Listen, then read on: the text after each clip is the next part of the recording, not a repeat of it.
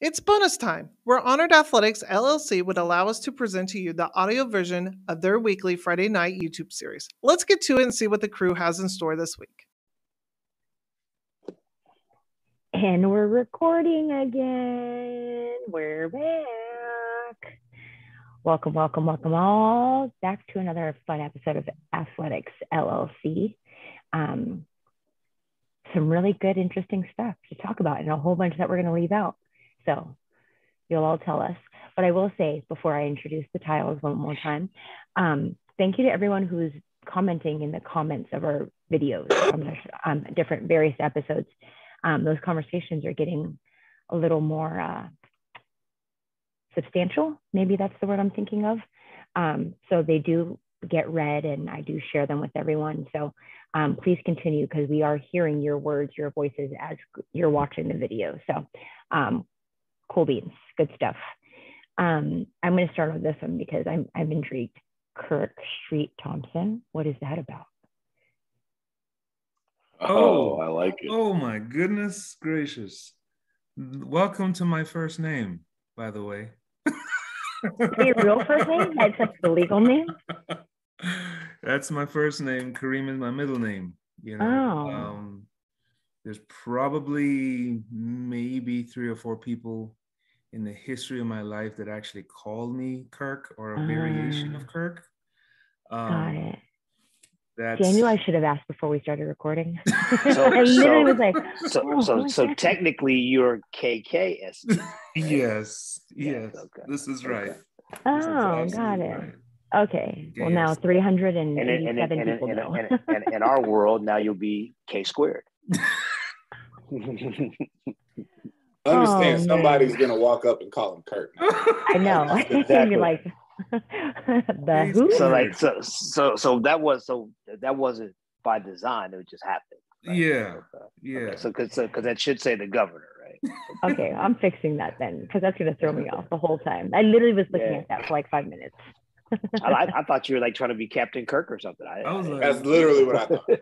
Same here. Yeah, like okay, I'll ride with it. It's the governor. He'll I figure it out. Right? know. There it is. There it is. That's going to Okay. weird me out. Um, Clyde, how are you, sir? Hey, I'm back from uh, you know, year one is over. Year, year one is over. It's a, it was a good run. We gotta close out some some recruiting business and reload. yeah, when can we be done with 2022 career recruiting? Are we there yet? I know, Hey, that's in, what it feels in, like. This, in, de- in December, right? Basically, yeah. Because then you get the mid years, right? So yeah, never Yeah. with the yeah. Whew, Lucius, how are you today, tonight, sir? I am rolling. I'm I'm getting there. You know, a long week last week. This one is flown by. Before you know it, we'll be standing in the cathedral. Right? What can I say? I know, like it's so crazy because I'm like super excited and anxious, and not anxious in a great way. Um, and at the same time, I'm like, ah, man, like I hate having that feeling, but I'm like, oh my gosh, like God Yeah. bless momentum because that's how we're here. But man, Yeah. well, awesome. Lamar, the traveler Huffins. How come we all have normal backgrounds and he now has the hotel? What? Exactly. Yes. you know oh man i you know listen this this right here is the uh the most exhilarating wildest week of my professional career uh legitimately in a different state every day this week Mm. There you go. There you go. Make it do what it do, baby. Yep. Yeah it's been a good trip not gonna lie it's been a really good trip Well, awesome. Safe travels to you, sir. Okay, so I have a question. thank you Big Yeah. League, how are you doing? We never asked you how you're doing. How are you doing? I'm uh, I'm pretty tired. I'm not gonna even lie. I'm up to here right now. I said it out loud because I finally felt it. I was like, yeah, I think I'm done. like I, I Yeah, need I- a I need a minute. Yeah, like I like somebody I heard I don't remember somebody at work today said they were so tired they feel like their heads detached from their body. I'm like, Mm. yeah, Mm. yeah, I get that. Yeah, I get that. So Right? Yeah, aloof Yeah. all week this week. Not Mhm. sure where I was supposed to be. or anything. But great. Don't don't get it wrong. I am great. I'm just trying to match things together. Well, well let, let me let me tell y'all because because you all are my family and because I am proud of everything y'all have done this year and because I know it's going to be a hell of a show, I am driving up to Eugene to see all y'all do your thing in person. So we need to coordinate at least one good evening. Absolutely. Yeah. Absolutely. Oh, that's cool. That's cool. I'm excited. That's And, that and is then we'll awesome, we'll we'll face we'll FaceTime with the traveler. right? Absolutely. Absolutely. oh, I found a good seafood spot. Hit me up. I think I found it. I was I will not be there. Oh yeah, dang it. No, but you like, but you like calamari now. You like calamari. Don't forget that. We can do calamari. Okay. that was not there's always convincing. there's always chicken. There's always chicken for you to order. Yeah. There you go, chicken or steak. I'm, Oh. I'm just giving you a Yeah. hard my. Oh my Got it. goodness. That's hilarious. Oh, that was really funny. All right. Well, well and the let's, uh, calamari was good too. It was really good. So, See, uh, and I promise to give you tiramisu too. I'm in there. We'll There look you at go. it. All right, there you go. let's rock. right? All right. Well, we'll do a thing called Athletics LLC and we'll start this show off right. And uh, we'll go with a good old favorite this time, well, kind of early in this time of year. Um, but let's highlight the Prefontaine Classic and uh, give some of the thoughts and insights as to what we thought about what happened that week, this weekend. I mean, I think you, you have to start at the top of the women's hundred. I mean, like why, you know, let's start with the bang. And Elaine was Elaine. And I know, like, I think the the controversy here is Sha'Carri, right? And I thought Sha'Carri ran well. I thought she ran really well, and she beat some people that run really fast earlier this year. Um, that's the most poised I've seen her in a race where she wasn't winning from sixty to hundred. Um, and, and, and I think you know she, if nothing else, she established herself in my mind anyway as the favorite to win the USA USA um, champs. So, Mm-hmm. Um, I I too thought Sha'Carri actually. I, I mean, I'm I'm going to shudder to say this. Sha'Carri actually looked like she has matured as a sprinter, right? It, it that race plan wasn't how she had it go in her head. I'm 100 percent sure, but mm-hmm. you know, it didn't. It wasn't the shut down and pout, and she beat some really good people and you know, I don't know if she can close the gap between her and Elaine, you know, between now and Worlds, but let's just be clear. Any questions about who the best 100 meter sprinter, the best female sprinter ever, are day by day getting ended. I mean, Mhm. Elaine is at some point in time, it's like you win so much and you and you start to separate yourself to the point where it's like Shelly, we're getting the best version. If you look at look at you know when she's run these things, we're getting the best version of Shelly Ann, and Shelly Ann can't beat Elaine right now. Right, so that just kind of says a lot, and and, and the fact that Sha'Carri was, I I thought she looked pretty good, and I mean the takeaway from that is you know she looks like she could actually win a medal. I'm not saying she's going to, but at least she looked like she could. Yeah, it's That was my it's, take. it's uh I think you can look at it one of two ways. Um the, question of who is actually ready now, who is actually ready to compete at this level at this point. We're talking about the last week of May. Um, although the world championships are earlier this year. So, you know, it was it was very interesting to see. I mean, that field was loaded, Mhm. right? Loaded.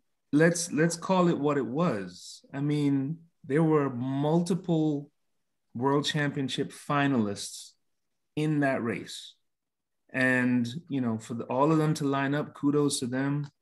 You know, I mean, at one point behind Elaine, you had that blanket.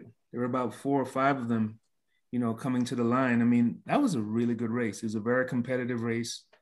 And again, I echo your your sentiments as well for Sha'Carri to to come out and pull second out. Kudos to her.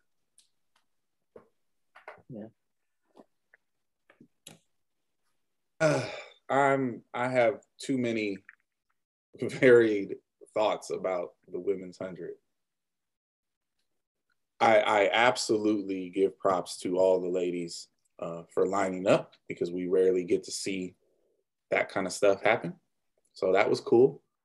Um, listen, Elaine's in a class by herself, and there, there doesn't seem to be anybody on this planet that's going to do anything to challenge that anytime soon. So anybody that watched that and somehow were encouraged that maybe Elaine is vulnerable, I don't know where you're getting that from. You're insane. You're absolutely insane. it's Elaine's party, and everybody else is kind of kicking it. Shelly is a clear number two right now. And so for me, the party is who's running for this this last medal that's available on the table. Because if Elaine and Shelly are healthy, sorry folks, it is what it is. Having said that, I was I was both the the race behind Elaine I found in the moment to be relatively underwhelming, if I'm being honest. I also found it interesting. And my my issue with the whole Sha'Carri aspect of it is, you know what the word was for Sha'Carri? It was professional. And that's good. Mm-hmm. That's yeah. good. Yes. She went out there and ran like a professional. Mm-hmm. She didn't pout and quit. She competed through the line. She took her L like an adult. Mm-hmm. All good things. The problem is, is that's where this whole narrative is right now, where we're going to give props like it's amazing for just being a professional. And that's the sad part of it, right? Like that shouldn't be the standard. So, I mean, you know, I'll say this, that's fair. That's fair. you know what I mean? Like it's cool. So, you know, I she Sha'Carri from a talent perspective has always been the odds on favorite to win the women's US championships. So nothing has really changed there. Um, if, if she's gonna if she's gonna you know continue to carry herself as a professional, then I think everybody's on board and, and we should cheerlead that, and that's dope. But it, it's too low of a standard for me. Um, I, I I was happy to see it though. So, so here's a question I have, and I, this is something that you know I think that people are missing. Um, there's something wrong with the women's hundred in the USA. Oh right? yeah, I mean yeah, big big time.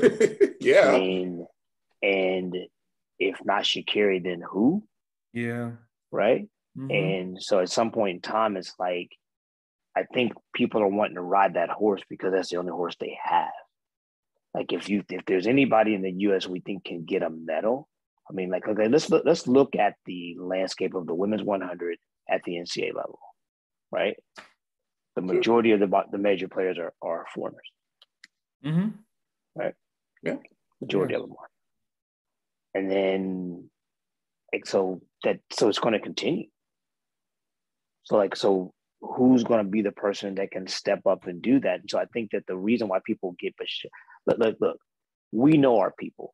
You know, we like ghetto, and that's what she can be, right? So the ghetto is going to come out, and people get behind that. But also, you know, she's the only horse out there that anybody really believes can break up the, the Jamaicans. Yeah. So, so mm-hmm. you gotta, so you got a double edged sword there. And again, I mean, don't get me wrong. I think that her being professional this week was awesome you know, so step in the right direction. To watch her hug her competitors and give them props was awesome. And I think that maturity will make her better down the line. But the bigger issue we have here, folks, is like if Sha'Carri doesn't make it, we got issues. Mm-hmm. Okay, so yeah, big we, issues. Can, we can pause on that for a second because I think that's fair. But again, I, I, think we all agree. I saw everybody nod when I said it. If we put Elaine and Shelly away, and we agree that the race is ultimately for the last podium spot, I think there's a handful of Americans who are talented enough and race well enough to beat Shericka Jackson because that's the really? third Jamaican. Yeah, I think TP can beat okay. You, You mean the same Shericka Jackson that curb stomped all of them last year? Well, not, well, like, hold on, hold on, not, maybe, not maybe, maybe see, I because because I told all of them. She was third at the Olympic Games, sir. Absolutely. Yeah. But wait a minute. She was third. She hold on a second. Hold on a second. She was third at Prefontaine in the big showdown, right? Yep. So Okay, so like I'm trying to figure out like who these Americans are that are going to be there. Well, okay, based on based on their lifetime bests, here are the people that I think could do it. I wouldn't consider them favorites to do it, but I think could do it. Sha'Carri could do it. I think Teahna Daniels can do it. I think TT can do it. I, I don't know what the plans for the collegiates are, so I'll leave them off the table, right? Um, you would, I would think that uh, Cambrea Well, Sturgis could do I, it, I, I think they all are trying to make the team. right? I think, I think Cambrea Sturgis could do it. You know, I, Okay, so so so let, let's pause right there. I think I don't think I know that everybody on this panel, with the exception of Big League, has been heavily involved at the international level, right? Yeah. And at the international level, PBs mean absolutely nothing. Mm. we agree, one hundred Nothing. percent. We agree. right? So, so you're talking about people beating her, and half people you're talking about haven't even made a team. And this is the woman that's the Olympic bronze medalist. Yeah. So what I'm saying to you is that, like, we have to be realistic here. Like, the only person you, you named that's made a team is Teahna Daniels. Oh, And and, and for me, that's that's the that's the odds-on favorite. Like I could totally Right. see a scenario where Teahna, where Sha'Carri wins USA's, but Teahna is the top American at Worlds because Teahna Well, has that, that's that, that, that, that she can exactly. race. But but she's sixth or seventh at Worlds, or sixth or seventh at the Olympics. She's not fourth or fifth. If she Right. keeps getting better, you know, like I said, I ain't calling it a favorite or anything. I'm just, you know, Well, well, you know, this has been a wonderful discussion, but we've we're one event into Prefontaine. We got a lot of track. okay. So can my my standout event, and I, I think I think I'm gonna get some agreement at least from Sir Lucius here. The most impressive thing that I saw at Prefontaine was Michael Norman, but he's got to do it when it matters. We're past the point where we're impressed by a one-off race from Norman. He's got to do it when it matters. But that version of Norman wins a gold medal. So, So, can I jump in here? Yeah. Because that because I I I've been waiting to get to get to this one. Um, I I I would say outside of Michael Norman's family, I probably have been the most long-standing member of the Michael Norman fan club, and I have been waiting to see angry uh y'all ain't beating me version of Michael Norman hmm and and I I saw what I hoped is a glimpse of that in this race. But let me cement this by saying on air what I've said to all of you at some point in time during this year about Michael Norman. He is legitimately at a crossroads. If he doesn't medal individually, I'm not even going to go so far as say it has to be gold, but if he doesn't medal individually, forget relays, this world championships we may it, it- things may have passed him by not because he's old but th- there becomes a mental hurdle when you're super talented and don't get it done there becomes this monster in the room that none of us see. And so i am rooting for with all my heart that a there is we end we have now ended any ambiguity about whether he runs the quarter. And b that he doesn't go home and feel like he did something because he won pre. And that he stays angry and humble and shows up and curb stomps everybody at us championships and then does the shush because there's more to do and then comes to world championships and faces because let's be clear mr gardner is not afraid of mr Norman. Or should he be? like let's just like exactly right? So like this is my psa to michael norman. You are the most talented dude but you have a whole room's worth of work to do so please stay home stay humble and stay working i'm done Um, in in regard to Mr. Norman, I mean, uh, obviously, I think the world has been waiting to see the greatness that this man could produce. Um, I mean, let's call it what it is. If if Mr. Gardner is healthy, Michael Norman is going to have to run thir- 43 low low. Like it's going to have to be like historic uh, or approaching historic context in order to win the gold medal. Now, could there be a better setting? No. I mean, we've all seen this man run very fast, a la Trayvon Bromell, in that stadium, right? So I think the scene is set. I think it's pretty much set for him to go and you know fulfill his legacy. Um, you know, it's funny. Uh, right after the race, we we had the um, I had my uh, phone on watching pre, and we're in the warm up area, and as soon as the race finished, I whipped around, and I locked eyes with Q, and he looks at me and he's like, and I know how hard. I mean, I know what Q's going through right now, um, because you know it, it's that it's that pretty much it's, it's the atypical situation. Q has been there, and Q has gotten over the hump, and he's and, and he ascended to the throne, right? And now he's coaching a guy who's in the same situation, right? And and that that must be it's it's in a way it's kind of history repeating itself.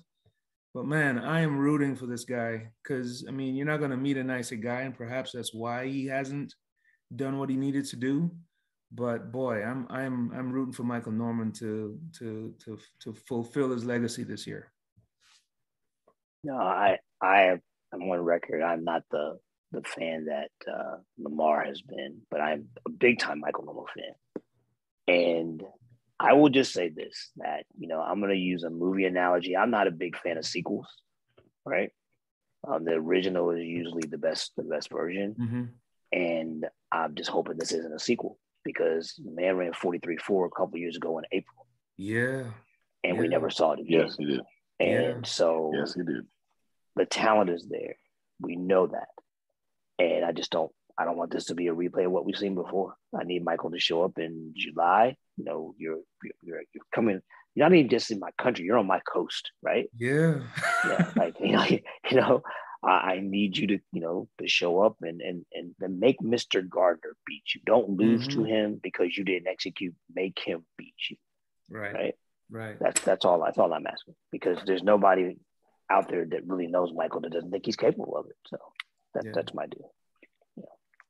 So, um, in terms of impressiveness, there was a certain thing that was missed, and I don't know if Lamar picked this up but does anyone realize that Ryan Crouser threw 2303 from a static start? And I didn't, I mean, I'm not someone that professes to know about the shot put and how the event works. But then I went back and watched him. And yes, indeed. So when when you talk about the windup, right, you can get extra momentum depending on how much you actually twist to start your your turn. And I don't know why he chose to do it, but he literally gave up a little bit of his edge by going from static. And perhaps there's just something that he and his coach are working on. Lamar, perhaps you can uh, expound on this. But, but before Lamar gives us the technical readout, can I just say, as as it pertains to Ryan Crouser at Prefontaine, one, I did notice that. Two, I love the trolling. That whole thing felt like trolling me. Was out there having shot put practice. And then when his shot put practice was over, he said to the new format BS, he's like, Yeah, nah, y'all can miss me with all that. I'm gonna sit my ass down. Y'all can figure it out. Loved every minute of it. oh yeah. man. Yeah. Well, okay. So just addressing the static start, like basically, long story short, is it's a rhythm piece. And when you pre wrap and then turn, if that's not timed up, yes, you're going faster, but you're not necessarily in balance and it can get cattywampus. Sometimes you go back to being in the right position and go from a static start and push a little bit harder with from the ground mm-hmm. just to kind of work through some things. The point that Clyde's making is is very poignant what people need to understand is like Ryan Crouser is still working. Yeah. Like, yeah, people need to understand that. Like, the man is the best ever. and he's still tinkering. He's Mhm. still trying to quote unquote figure it out. Because trust and believe, Ryan Crouser's goal is to throw 25 meters. Right. well, I, listen, I'm telling you, the man's goal is to throw 25 meters. crazy. And, and and and understand this. I'm not sure there's much that's going to stop him. The only issue he has, the only issue he has is he's the only great shot putter that came along in a in a in a realm where, listen, I we always make the joke about about me and Joe Kovacs and and and like, look, all of the rest of the guys in the world have raised the level and they're all really really good, right? But unfortunately, he is so much better than everybody else right now. He has managed to put himself out of reach of competition, yeah. right? And like that's kind of the issue is that like his competition is himself. Like the best thing that ever happened is he lost indoor worlds. Yeah. It's like, oh, it can happen. I guess I better go home and work on some things. Best thing for him, not for any of his competitors. hmm Right. You know, Yeah. I just, I- I just, you know, I, I, I say this about about LeBron all the time. People are so busy like comparing him to this, that, and the other thing that sometimes they they lose sight of what we're just actually have we're getting to see, right? Like Ryan, what Ryan Crouser is doing, people are going to talk about 50 years from now. Do you know what I mean? Like Yeah. you, you don't track and field is a global sport and you just don't go and own it. You know, like Jan Železný did that, Carl Lewis did that, um, uh, uh, Edwin Moses did that, hmm but like, okay, like that's like the list. Yeah. You know what I mean? Like, like Sergey Bubka did that, A- and and right now we have two, right? We have Ryan Crouser and we have and we have Mondo. But Mhm. like those those people end up being icons in the Yes. sport, right? They're they're beyond gold medalists and world record holders. They're legends, yeah. right? What Ryan Crouser is doing right now is legendary. Yeah, it is. Absolutely. I think you have to add your boy Warholm to that list as well. You know, Oh, absolutely. Yeah. and and, and speaking of that, I mean, Mr. Santos. Wow, like he's Yeah. a he, wow. First Hey. two races of the year. My He's goodness. 47 2. Wow. He's going to be an issue. Yeah, he is. He's going to be an issue. is. Yeah. Now, because apparently I'm King Petty. There, there was a. there was a- Apparently? I'm sorry. Did you say apparently? We need you need to get a grill that says King. I'll look into that. I do live in Oakland. Um, Richmond to be exact. So there, there was a there was a a moment of epic petty history from Prefontaine, from uh Jakob uh, Jakob Ingebrigtsen Mm. That that blew up Twitter, and and I, I want to if you didn't see it. So in a race, there were 14 individuals in the race, seven of which ran lifetime best. The others, the other six ran season's best. And in an interview after the race, a media person asked Mr. Ingebrigtsen if he was disappointed that no one basically took the challenge with him once the uh, once the uh, rabbit, Rabbit. dropped off. Mhm. Mhm. And his response is, "You can't fault people for not being better." now, look, one, that's brilliant. Two, it's super petty, but half the field ran personal best. So he's just trolling y'all and be like, look, these people, y'all really can't run with me. It is what it is. I love it because, of course, Twitter took hold of it and like, now you see, if person X would say something like that, y'all be, hold on. That man has medals. That man has records. That man has earned the right to say Mhm. things like that to his competition, and I'm here for it. Yes. Love it. Yes. No, absolutely. Um, let's let's take a take a uh, step back here. Um, you know, and I I don't want to belabor the point, but does anyone realize how many years now that Kirani James has dropped under 45 seconds?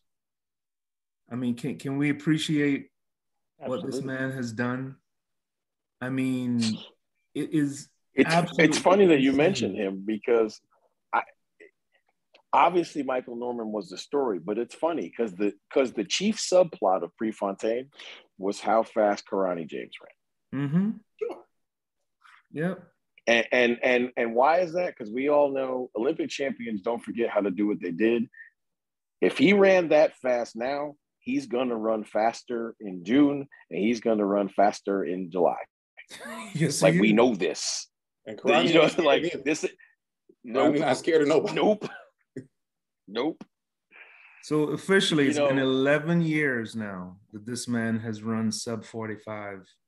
I mean, it's it's absolutely amazing. No, no, sorry, he didn't run in 20, so we can't Well, we can't give him Oh, that. Whatever. But who did, right? but uh, but yeah, um, insane, insane uh, consistency. Yeah, you know, props to Um, he and his coach Har- Harvey Glance. Big Yeah. time props. Re- really quick on on Kirani though, which I listen. y- y'all know that I, I like small nuance, like kind of weirdish things, right? I don't know the population of Grenada. I know that it is incredibly small in comparison to most global powers. But they currently have world's leading javelin thrower, Yeah. the number what three quarter miler, right? It's crying time third in the world, right? Mhm. And the number five or six decathlete. That's not bad. Oh. I mean, th- this is a country the size of an apartment. So so there's 112 athletes thousand. on the Spice Island. 112,000. 112,000. Wow, it's that small. That's all. Yes. That's crazy. I, I mean, understand this. I grew up in Brooklyn, that- New York. that- there were probably that- 112,000 people in my neighborhood. I was going to say that's a city block in New York and, and some places in is City California. Block, yeah. Yeah. Yeah. So the, So- so the last of the Prefontaine that we, even though it was to me incredibly boring, you know, the, the showcase of the meet is the last race, right? The men's hundred was a dud. I'm sorry. I mean, it's like, I mean, first of all, there's too many, like, it's not too many. So many people have run 9 8 that when a race is is, is won in, in 9 9, I, I like, honestly, I think we all are like, oh, See, and, and I, I I am in and I'm in anxious anticipation for the men's hundred at the, the US trial. Because none of them look right. Not one of them mm-hmm. look right. You know, they all Not look one of them. very off. So and then where was Marvin Bracy? Bracy? You know, I don't I don't need I, I, I, I don't know. I don't he they, they never let him in the race. And I don't understand that. yeah. They never I'm not going to say it on camera, but you already know what my conspiracy theory is. Yeah, you're you're delusional, but anyway. Oh no, So- no, we're I'm You keep saying I'm delusional. Wait a minute, give me Nope, I'm not saying it on camera. No, I refuse. No. But I'm just saying this.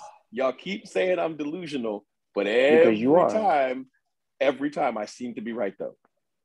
No, no, you don't. You have, you have no you have no backup. We'll, we'll talk about this after the show, Clyde, and Clyde's going to tell you your. Okay. I'm, I'm, I'm wait for that. Right, But but no, anyway, so No, it was, yeah, it was like it was very okay. So here's my thing, like, and you know, I had a I had a conversation with Vince Anderson about this a couple of days ago. Like, like nobody's executing; They're just out there. They're all in my term, of ghetto running. They're just putting the blocks down and grinding through the hundred meters. You know, like there's not one of them that has a race model. Like Trayvon is great from zero to thirty, and then he's a mess. I don't know what Fred's doing right now. You know, Christian Coleman, that was not the Christian Coleman we know and love, no. right? No. No. You know, like that, like it was just nobody in that race. But but Derek's a mess. You know, my guy Knighton, well, I don't know what he was doing. You know, I asked him, I was like, in, and in what world do we work on that? Right? You know, oh, I promise you, I, Sir Lucius, I promise Hey. you, when I watched the race and it ended, I was like, Lucius is probably pissed because he could Area could have Yeah. won that. My my Yeah, first exactly. thought was if Sir Lucius was at the finish line, Oh my God! Right? what would he have said? to, to the, to the not not just to you know I'm talking about the collective like bringing them all in hey guys guys bring it in right now bring it in real quick No. so you I can you know what he was? So you've wit- because you witnessed those Right. meetings. I at the right? Look, it would have gone something like this, Kareem. All right, listen, listen. I don't know what that was, but I'm gonna need y'all all get some water. I'm gonna meet y'all back at the at the starting blocks in about eight minutes, and we're gonna do this again and do it right. That's exactly what. Look, Oh he, my he would have goodness. got on the, on the microphone. Uh, everybody, stay in your seats. Uh, there will be a My bad. rerun. We- we gonna approximately do that again. We're about Eight to run this minutes. back. We're about to run Because- this And back. so, that and was I'm, and I'm with embarrassing. Clyde. We, like, we, we felt cheated, right? It, it Yeah, it crazy. was That- that- terrible. Yeah, we felt cheated because that's like none of them. It's like it wasn't like half the field went well and half didn't. Like they all were trash. they Look, finally yo, all took a stand I had together. yeah, they I did. had the I had the the out of body experience of watching uh Liverpool versus I'm about Real to mess it up. Who Real Madrid. versus Real Madrid. I so I had it right, but I was about to butcher it. So I watched Liverpool and Real, Real versus Real Madrid with five Brits, Mm-hmm. and we watched Prefontaine simultaneously. Yeah. Right. The men's hundred goes off, and I kid you not. Uh, Katarina Johnson Thompson says, "We stopped watching the soccer match for this." Bro, Oh, because you know we were watching we are watching like you know the big TV and the iPad, right? So we stopped watching the big TV to watch the hundred meter race on the iPad, and everybody was mad. So Oh, so I mean, before we get off of of, of Prefontaine, I mean, one of the things that's been talked about ad nauseum since pre was over is that the crowd size was very underwhelming. Um, they've they've uh, estimated that it was somewhere in the six thousand range. Um, Six thousand four hundred. Right. And you know, it, it's it's brought up a lot of you know a lot of issues, but I will go on on record to say that I don't know about you, but it felt it just overall the timing of the meet.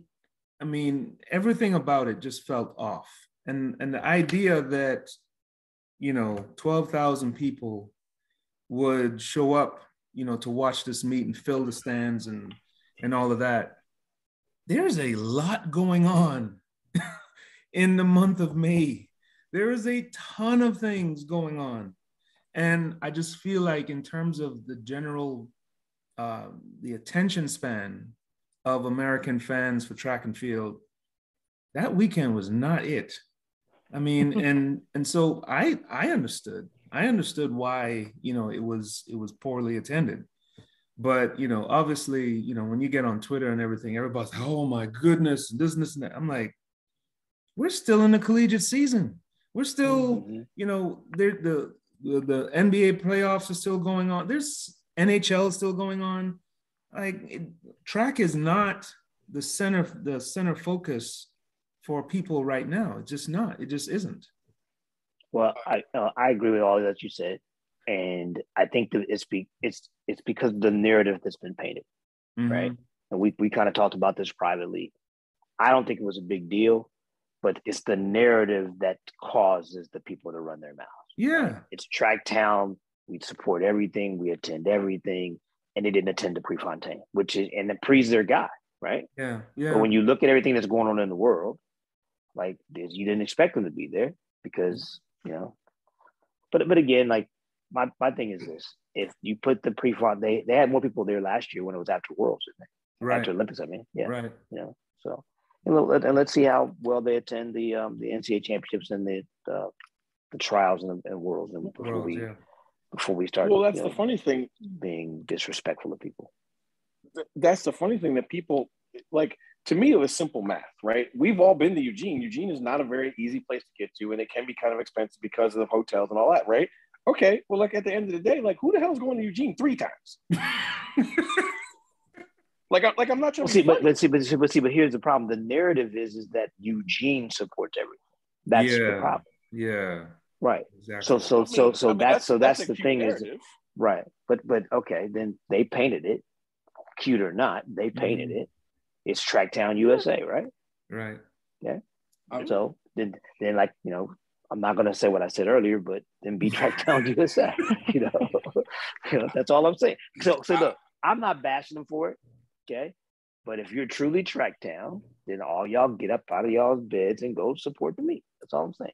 But I'm not Yeah, yeah. concerned that they didn't. But I mean, you know, but I'm they painted worried the narrative that it's Tracktown USA. We packed the stadium. It's always this. It's always that.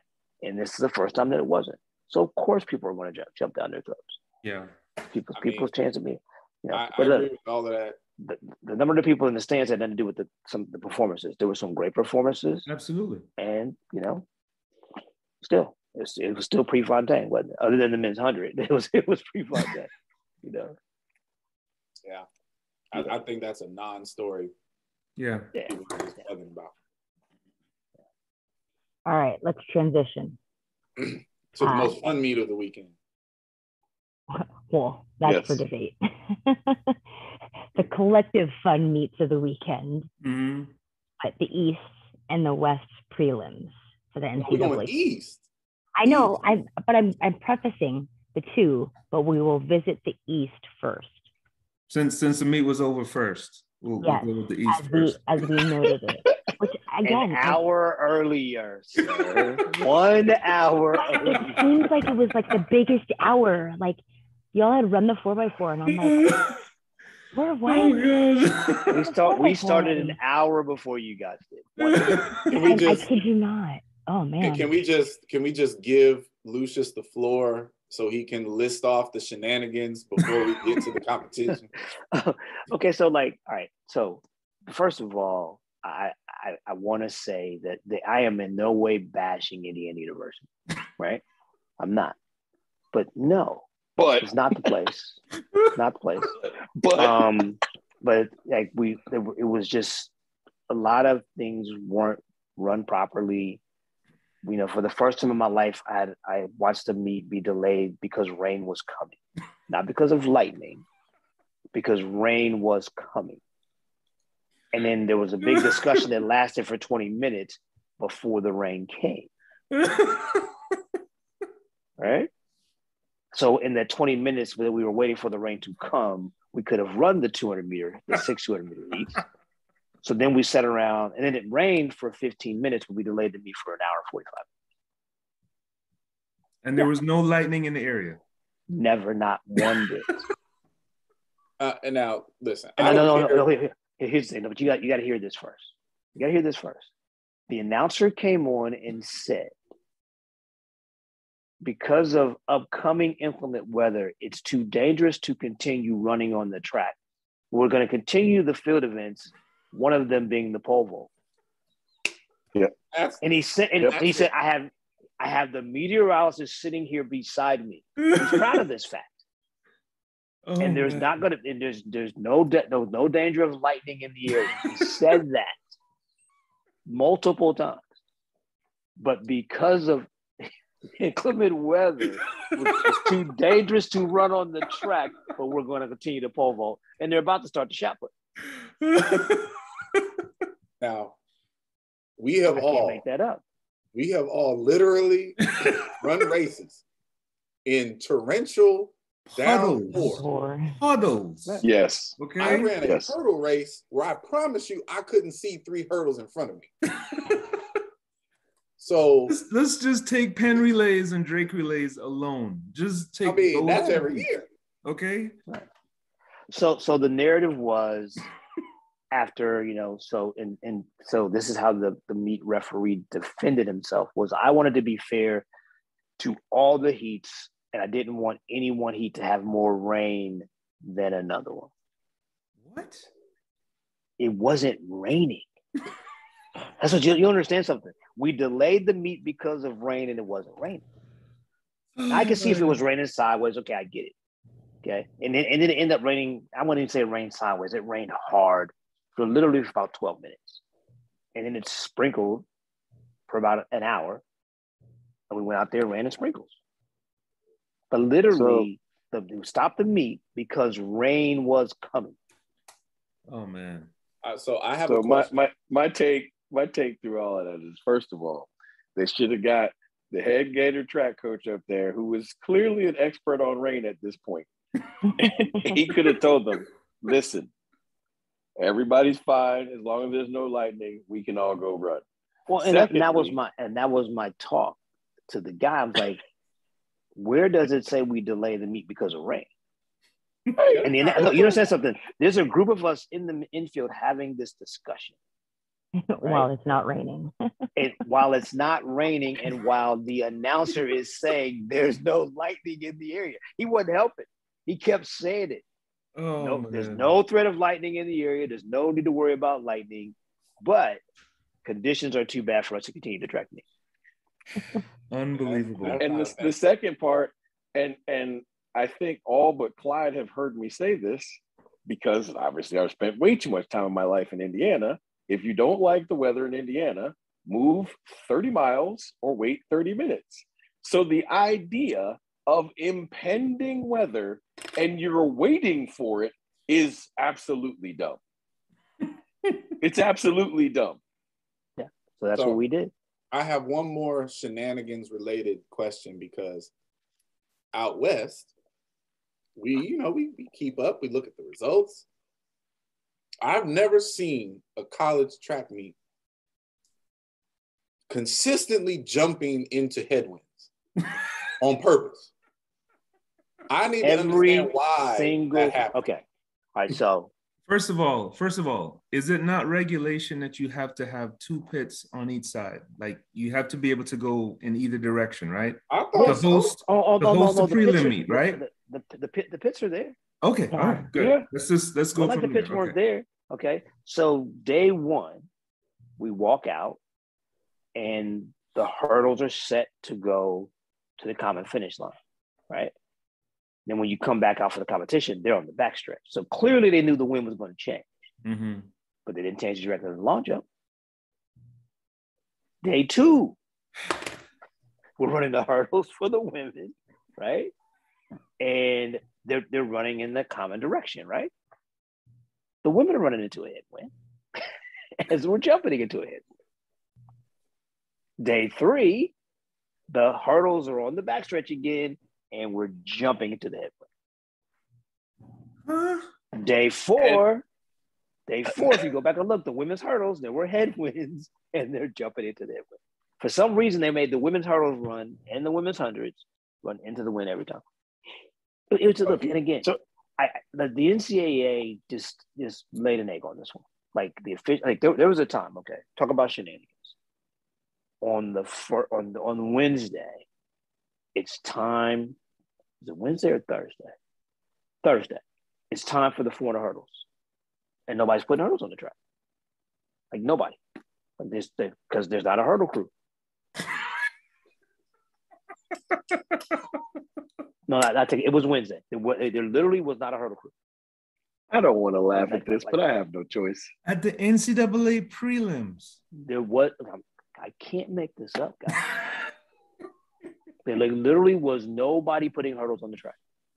So like I'm yelling at an official. I'm like, "Hey, y'all need help? Like we'll we'll jump the fence and help you, but they got to get the hurdles on the track." You know, like, it, Wow. it was it was it was just like just and, and again, this has no reflection on University of Indiana because it wasn't their officials Mm-hmm. these officials that the NCAA brought in. The very first meet, first event of the meet, supposed to start at two o'clock because we moved up because of weather coming. Weather, right? yes. So it's supposed to start at two o'clock. It's 158. The hurdlers are still in the clerk's stand. They're just sitting there. So Coach Frye runs, walk, walks down to the edge. He goes, "Hey guys, we need to let the get the hurdlers to the line so they can warm up. If Curtis Frye didn't go down there, I'm not sure when they were going to bring him out. Huh? You know, and, and coach was very respectful. He, he didn't cause a scene. He was like, "Hey, we need to let them warm up, guys." They were just sitting there. It was just they were, it was just very very casual and aloof. It was not. It was not the what should be the first round of the NCAA championships. It wasn't. It Okay, was so. I wanted to ask, I wanted him to articulate the feel of all of this to the crowd because honestly, and I, I could be wrong, I haven't like dove into it. It felt like the worst East prelims that we've had in this format. Just absolutely. across, it just felt looking at the results. I'm like, God, like, what's going on in the East? Yeah. and and, and you know. and, and it, it felt that way. You know, it was. I mean, look, there were some great performances. Don't get me Yes. Oh, wrong. absolutely. There's, there's some people who just still ran, but like, it was just the feel of it. It just wasn't. It just didn't feel professional at times, and I I'm not sure what what it was, but it's like from the very beginning, it just it's like we were behind schedule. It just it just wasn't what we're, we're accustomed to, and I'm not sure what happened, but it just wasn't. right. And again, this is not a reflection of Indiana University because it's not their track meet. They just happened to be the where, where we where we had it. But I mean, it just wasn't good.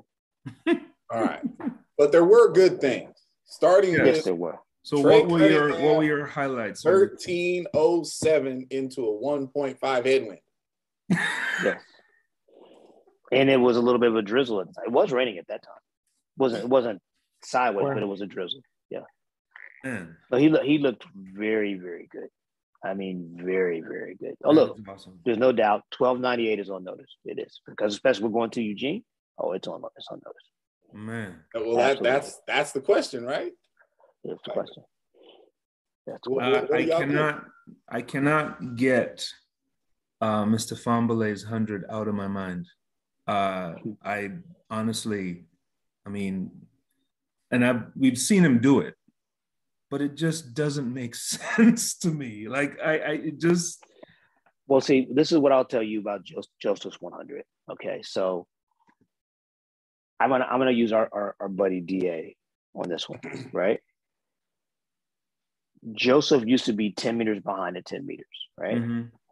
He's no longer 10 meters behind at 10 meters. He may be Right. two meters behind at 10 meters, or a meter behind at 10 meters. He's still behind. So you know, so the naysayers out there is like, well, his start's still trash. No, it's not great, but it's not what it was Mhm. because Okay. he ran he ran 1003 in a still wind. Like there's hardly no wind whatsoever. Um, the 1004 was out hardly no wind whatsoever. And again, that's not a very fast facility at all. Mm. Okay, so if, if we're gonna talk about Big Joe, the hundred I was was, dope. I was like, the hundred was was, like, dope. let's let, let, let's talk about the about the mauling that happened in the. Well, 200. well, see, yes, that's where I want to go with this because here's the thing. There has been a debate, you know, for some people, who's the best 200 meter runner, who's going to win the 200, is Boling going to do this? Is listen, I don't know how Sir Lucius would grade the start that Big Joe had in the 200 but I don't imagine he'd give it an A. He may not even give it a B. but whatever that start is, let's call it a B minus C plus start. If Big Joe has a B minus C plus start, there is no universe where Matt Boling or anyone else can beat him in the 200. No. And so that was beautiful destruction of the field in the 200. Like, Listen, Well, my goodness. here's here, here's the narrative with Joe in the 200. One, you know, we have to continue to work to start. And he, that was, you know, his start in the 200 was better than starting the 100. It was. That was probably the best start he ever had in his life. And I mm-hmm. said to him, I said, you have to think about it like this. I said, when you come off the turn and people can see, either feel you beside them or see your back, what are they going to think? He just went, oh, he just went, oh wow. It's exactly. And I said, and then when you come out, he comes off the track now. He's like, oh my god, that's so much easier when I do it that way. really, really, guy? That's, that's all that's all you got. That's all you got. But I mean, but I am so proud of him because since the conference championships, he came to me and he's like, Coach, I have to trust you. I need to really delve in and listen. And for the first time since he's been on this campus, he's not fighting me about the start anymore. And it's starting to show. Starting to show. look, look, I'm just gonna say this like this. I thought it in real time. I watched it, and then I watched it, and then I watched it, and all I could think of was uh the Rocky movie when a when everybody's yelling, "Stop the fight! Stop the fight!" At a hundred meters, at a hundred meters, I wanted the I wanted the race to just stop right there and, and everybody be okay, right? Because I knew what Joe was going to do to Matthew in particular, but everybody else in the race over the last 100 meters was going to be criminal and illegal in 48 of 50 states. And that is exactly what happened. Most definitely illegal in Indiana. I mean, most definitely illegal. Look, I mean, let, let me just say this. I'm not a hundred percent sure that if Joe's even with anybody on the planet, that they don't panic to some level. But I damn sure know there's no collegian that can handle that mental. No shot. You you have to right. in your mind to feel like you're going to beat Joe Fahnbulleh as a collegian. You have to feel like you have buried him in the first hundred because you know he's coming. Yeah, you know it's like, bro. It, it, was even at the turn. I was like, that's Ooh. what I'm saying. If he's even at the turn, if you can see him, listen, man, just just grab Okay. your hammy or Kareem, something. so here- You know Kareem, coming. Kareem, Kareem, you're a Texas guy. Johnny Lam Jones. Oh man, If I'm even, I'm leaving. that's right. I'm leaving. That's right. Yeah. No, let me ask. Let me let me put a question out there. Has in in in Boling's college career, has he ever experienced what he just experienced In the 200, no in the shot. two hundred? Like Joe is running down from like way back. Right. Yeah. You know, like, like, But you know, has- earlier this year he did it, but he's never. That's like, again, I think the whole field was surprised when they came off the turn, and it was like, wow, he's here already. He's here.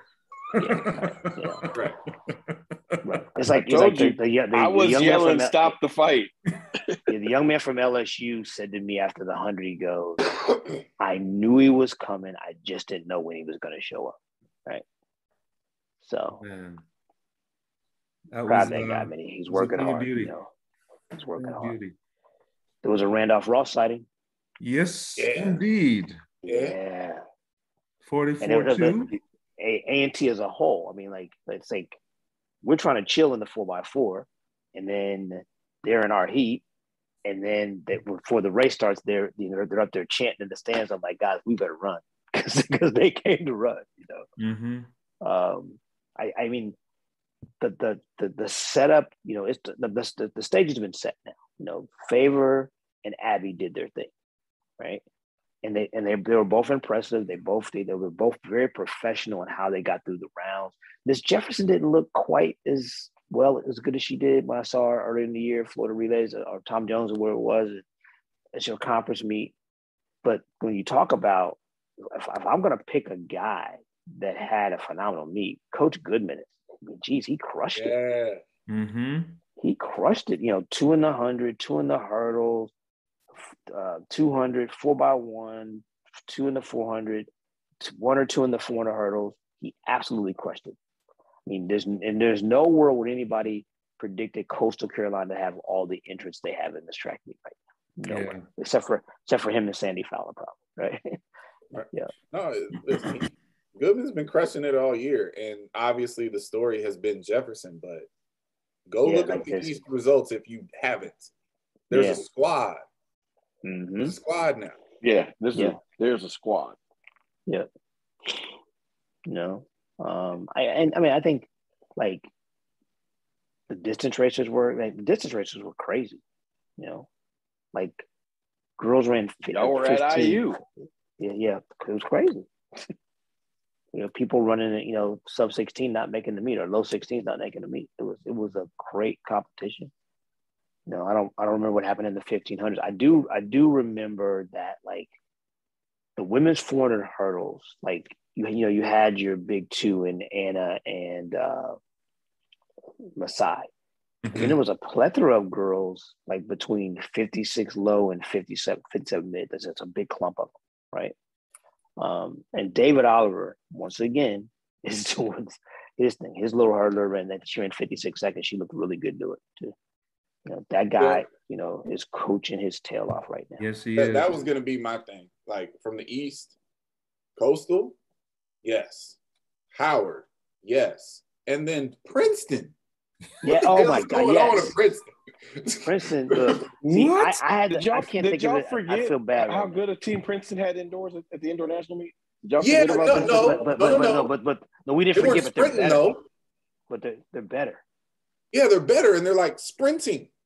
Yeah. Like okay, okay, the Yeah. dude from Princeton, his name is Michael Philippi. That's the I think this is the, his last name. I'm sure I'm butchering it, but like Princeton's 30 meters back from qualifying, and he just kept coming and coming, and he ran a guy down the last 10 meters.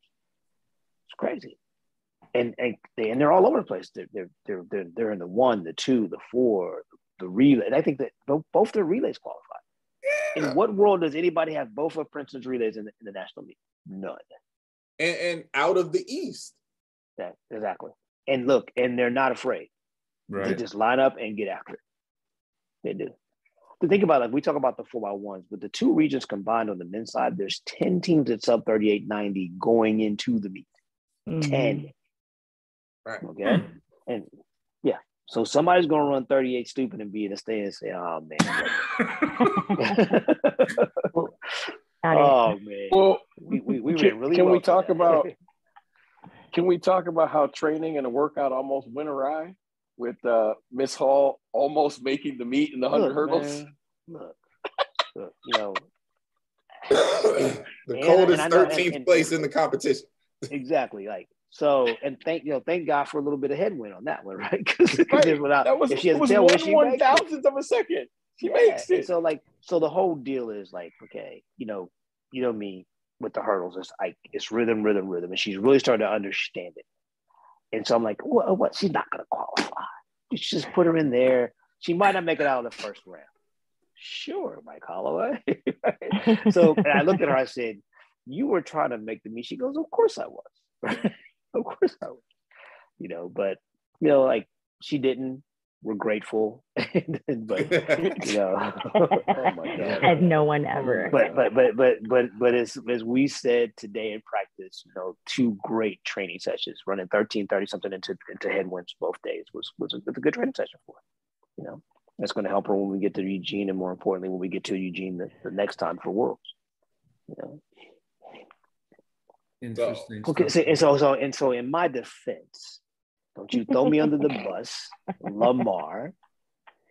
Because we know when we talk about the multi, we talk about the events where you can score big points. And you've been telling me since she got here, you got her get her to be 13 flat in the hurdles.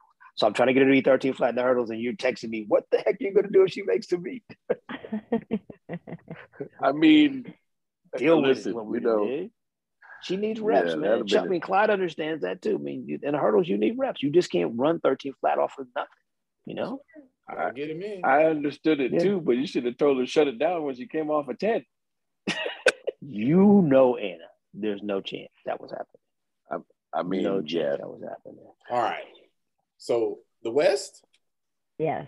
Let's move On south to go west. Fire, yeah, on Yes. fire. See, I, I, I want to start with Wait, the men's 400. Wait, wait, hold on. Wait, nobody nobody heard Ch- Choose Subtle? That was awesome. She said, let's move south to go west. Yeah, I, I heard her. I heard it. But the rest of the world doesn't get that. That was awesome. That was pretty good. Yeah, well played, job, Big well Lee. played, well played. well played. All right, so you said ahead. you want to start where? The men's 400. Hmm.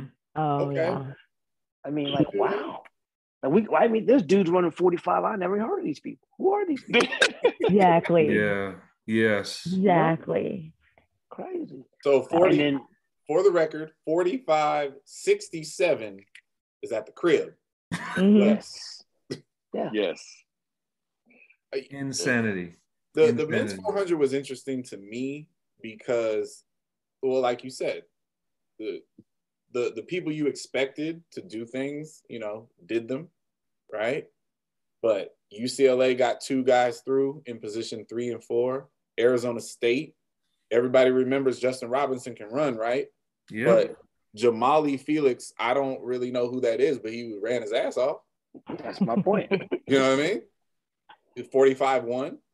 Texas got three in. Yep. Yeah. There was a Brian Brian Herring. People have been waiting for Brian Herring to run 45 2 since he was 13 years old. Yes. Exactly. Yo, props Yes. to Edrick Floreal for getting that dude right because Yes. we all thought when that all jokes aside, when that dude was 16 years old, we thought he was the next guy. And, Right. and you know, I got to shout out my, my Mountain West crew, New Mexico, Javon Williamson getting through 45 mm-hmm. 39. Yeah. They were running. And and credit to Davian Davian Clark Yep. doing his thing with the Mhm. quarter milers, getting uh, Javon Powell uh, not only 44-8, but qualifying for world championships as well. So, Mhm. you know, he he uh, he definitely um, slayed some dragons in that race. I, here's here's something that that you know um, I, I'm I'm curious about because I don't have any doubt that if the East had had the conditions that we had on Friday and Saturday, I mean, we would have seen some really crazy, stupid stuff as well. I agree. Um, the question I have is when when you tabulate the results from the prelims, I mean, we're talking crazy times, right? Yeah. And when you think about what the national meet is and how pressure packed and how compact the schedule is, it's really hard to duplicate that, especially on finals day, right? So I'm, I'm curious to know your philosophy on hey, Fahnbulleh, if you're feeling it, go ahead and get it. You know, is is that is that kind of the mentality, or is it just that head shake could three nanoseconds. So so okay, but he still runs 1985. You Okay, know, okay, so all right, okay, okay, so like that wasn't choreographed or planned, right? Right. Like Okay. because trust me, if you watch the video, he can run faster. Yeah. Yes. Like so, there's in no world am I telling Joe try to run 19.6. I'm not. That's not coming out of my mouth. No. right. But like I think for me, like with, with when it comes to the prelim meet, it's just that it's the prelim. meet. You get Mhm. you just get it's going. survive and advance, right? Right. By But any and obviously, you know, you know, with Joe, there, there's a thing with him and Matthew. But if you but you if you watch the race, Joe has the biggest smile on his face at 50 meters to go. Yeah. right. And yeah, and because he's happy because he's like he said to me, he's like, Coach, I finally felt it, right? But like there's no world I'm telling my guys, oh, we're trying to break this record or that record or go for it, you know. Like because and Anna Hall said to me, she goes, Well, if I come off the eighth hurdle and I feel like I'm gonna PR, should I go for it? I'm like, no, you should stay on your feet and get to the finish line, Anna. You're trying to qualify. now, you know? now, now, Governor, don't let him go back east because I, I know. he I he, know, I he know. took me back over there. I understand. So I, I want to say two things about the men's sprints, short sprints. Big Joe aside, I will. We, we're doing our prediction show next week and all this other stuff. I cannot pronounce the boy's last name. I'm not even gonna try. But Udodi Mhm. from Stanford is a problem. Special. Yes, he is. He is Whole- special. whole ass problem. Yes, he is. And when it comes to the 200, I'll tell y'all right now, I got Big Joe and I got Doty second. He's that good. hmm Having said that, he ran 10.03 in the 100, win legal, and was wholly insignificant because Micah Williams Yeah. went out Yeah. there and ran 986 as smooth as you would ever want. Yes. And and see, and, and, and when go look at the video, folks, because it's it's not what you think it is. It's not like Micah jumping out and, and Mm-mm. rigging. Like No. at 50 meters, there's people still around. Yes. Right. Yup. Yeah. And then from from 50 to 70, he was like, I have no more time for you. Yeah. And then he come across the line and he gives it one of these. I'm like, oh. Did I just watch this? Hey, It was like Yeah. kudos to Curtis Taylor because that was phenomenal. Yes, it was. Let, let me ask this question. Did any of you, what, what any of y'all's first thoughts when Michael Williams ran that race and came across the line? Were any of y'all's first thoughts that guy's going to win U.S. championships? yes. Because that was my first thought. Because, like you said, Yes. like You know my first all, thought was? all, all, all the I, pros. could, I look- couldn't wait for like you to tell us that you were wrong because you said if anybody knew who was going to win the 100, they were the loser. So I'm waiting for the apology. You are, That was my first You are- thought. of course, it was because you because you think like that. Touche. because what? I've been hanging All around due- Clyde. all I've due become a respect. bit petty. Micah is Clyde, you rub it off on me, clearly- baby. You rub it off on me.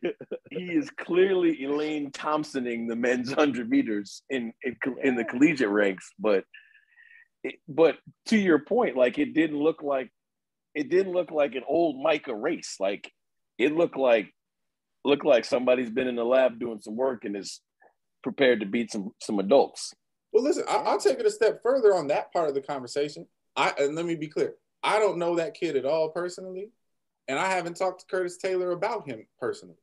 I'm just as a as a fan and an as an, uh, and as an observer. Okay, one. Last I checked, U.S. championships are in his house Mm-hmm. on Yeah, his he'll sleep in his bed. Yeah. Okay. He's yeah, he sleeps at home. Secondly, it's not like last year in the Olympics, he was not in the 100 meter final because he was.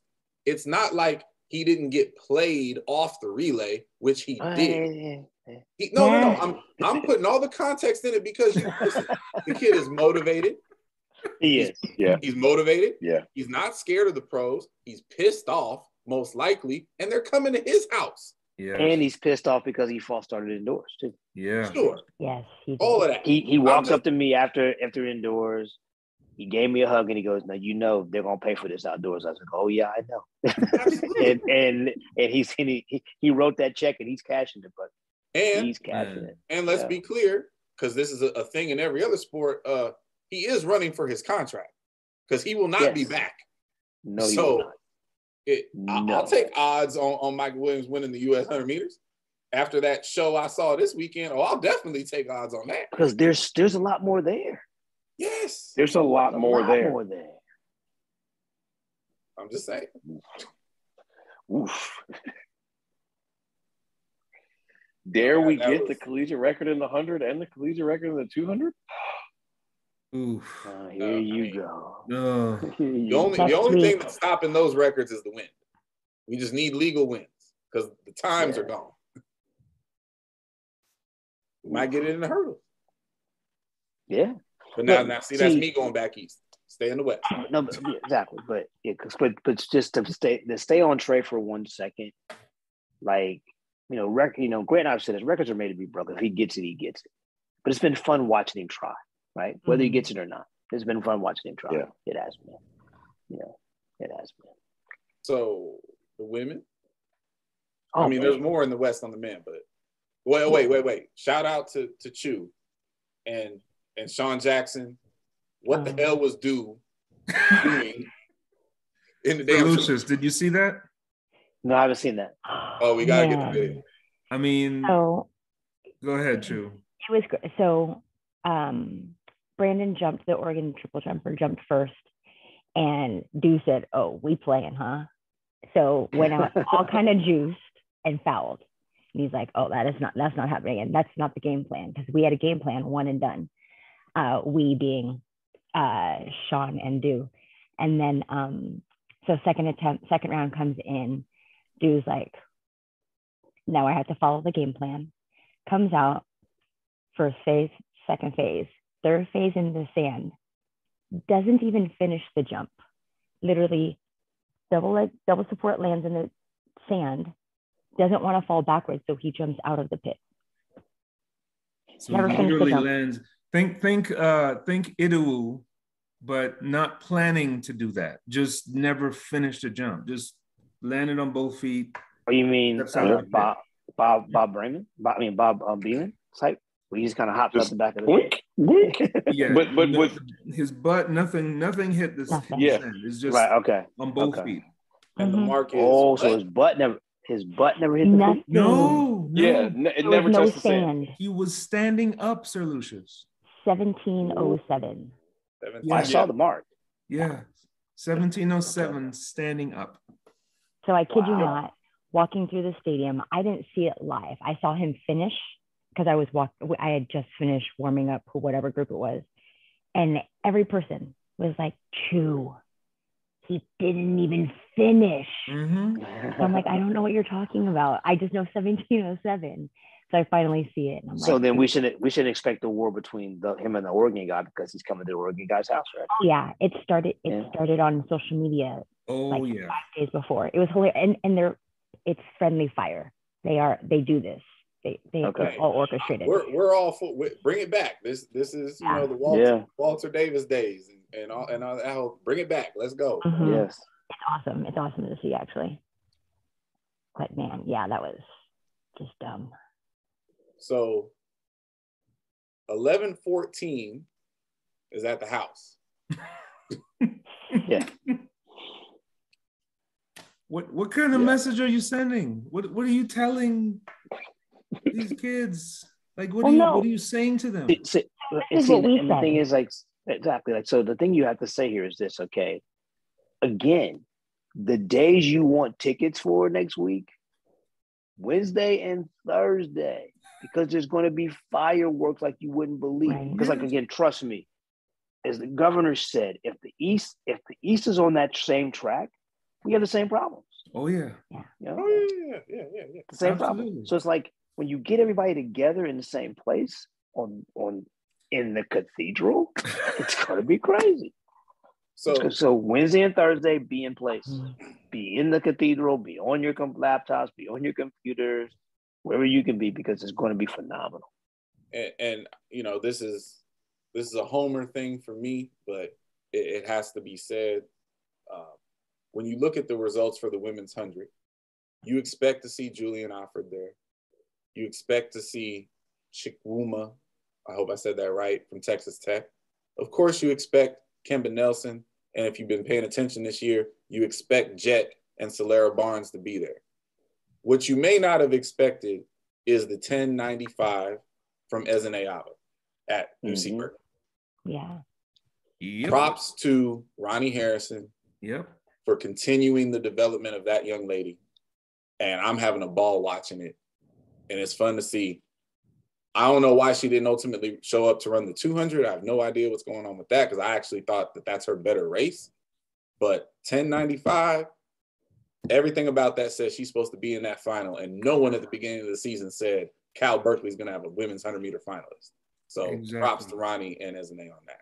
It just seems to me that the energy and the focus of the throws group is spilled over to the rest of the team. Yes. Mm-hmm. That's what it seems to me. Yes. Because Yeah. that dude, Mo, whatever his last name is, Oh, Mo was out there clowning as, as he's been all, all, all year. He was out there clowning. yeah. He's just not playing. I mean, obviously, Oh, got all his people. never happen. All his yeah. people. right. I- Obviously, it's never going to really go down like this. But man, I would love to see like a Cal, a Cal Arizona State throws dual meet right now, mm-hmm. because them them two dudes are just out here tinkering. You know, you, we were on the West and on Cal. Listen, what what Cam is doing to the women's hammer Yes. I, I need people. I need people to understand this. You, it is very difficult to PR in the hammer, like every two weeks. Yeah. like that is very difficult to do, and knowing Mo the way I know him, she's not even peaked yet. No, no, no, no, not at all. Not at all. Cam, Cam in the women's hammer is doing the equivalent of the Ryan Crouser dance Yes. at the NCAA. Yes. Right. But Yes. she's not even remotely trying to be at her best right now. They are this is- loaded up, doing all the things that they do. I, I need everybody it, who watches our show to to write this part down and understand this. What Cam is being coached to do by her coach, rightfully so, is to attempt to win the gold medal at World Championships in July. Yeah. Yes. Yeah. So I need y'all to understand she is crushing the collegiate record and the collegians. Yeah. Loaded to the gills in training. Yeah. Mm. Absolutely. We, we ain't peeking. We ain't coming out the out the hole till like three quarters of the way through June. Right. That's right. That's right. And So- and I, I'll say this: Yeah, if I, I don't know, you know how it is, but Bowerman Crew, whatever the other two seats are, they are. But Camryn Rogers better be on the stage. She deserves to be on the stage. And I I mean, mean, and there's got to be an to be on- argument that she might deserve to be the winner too. So Sure. was there's, gonna there's, there's, a, there's a couple of young ladies in games that might have something, something to say about that. yeah, oh, I'm, I'm with all of that, but she got to be on the dais. She got to be on the dance. Yes, she does. I mean, my goodness. The the I mean, thing look, that I is there is found- there really a is there really a world where all three seats in the women's Bowerman could be three field event people? Ooh, that's, that's yeah. blasphemy, isn't it? I mean, will, will someone let that happen? That's the right, question. right. Would anybody let it happen? Is the question. That that's what I'm saying. Will anybody actually let it happen, or will they just, or will they say that Anna's not just not a field event person because she does a running right, in the 400 hurdles? right. Well, I mean, if you think about it, if if if everybody on the women's side holds serve and delivers what they are capable of delivering at the NCAA finals, why wouldn't it be all field event? I, listen, I'm saying it because I believe it.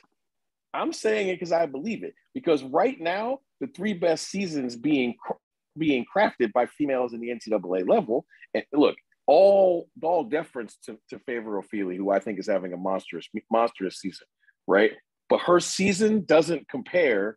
I don't personally think to Jasmine, who hasn't she hasn't not only not lost, not really been challenged by anybody, to Cam, who not only hasn't been lo- hasn't lost, but has not been challenged by anybody and is destroying her own collegiate record every other week, and to Anna Hall, who's not really from this planet, right? So like, right now, collegiately, those th- the three best seasons being crafted, indoors and out combined, are by those three people.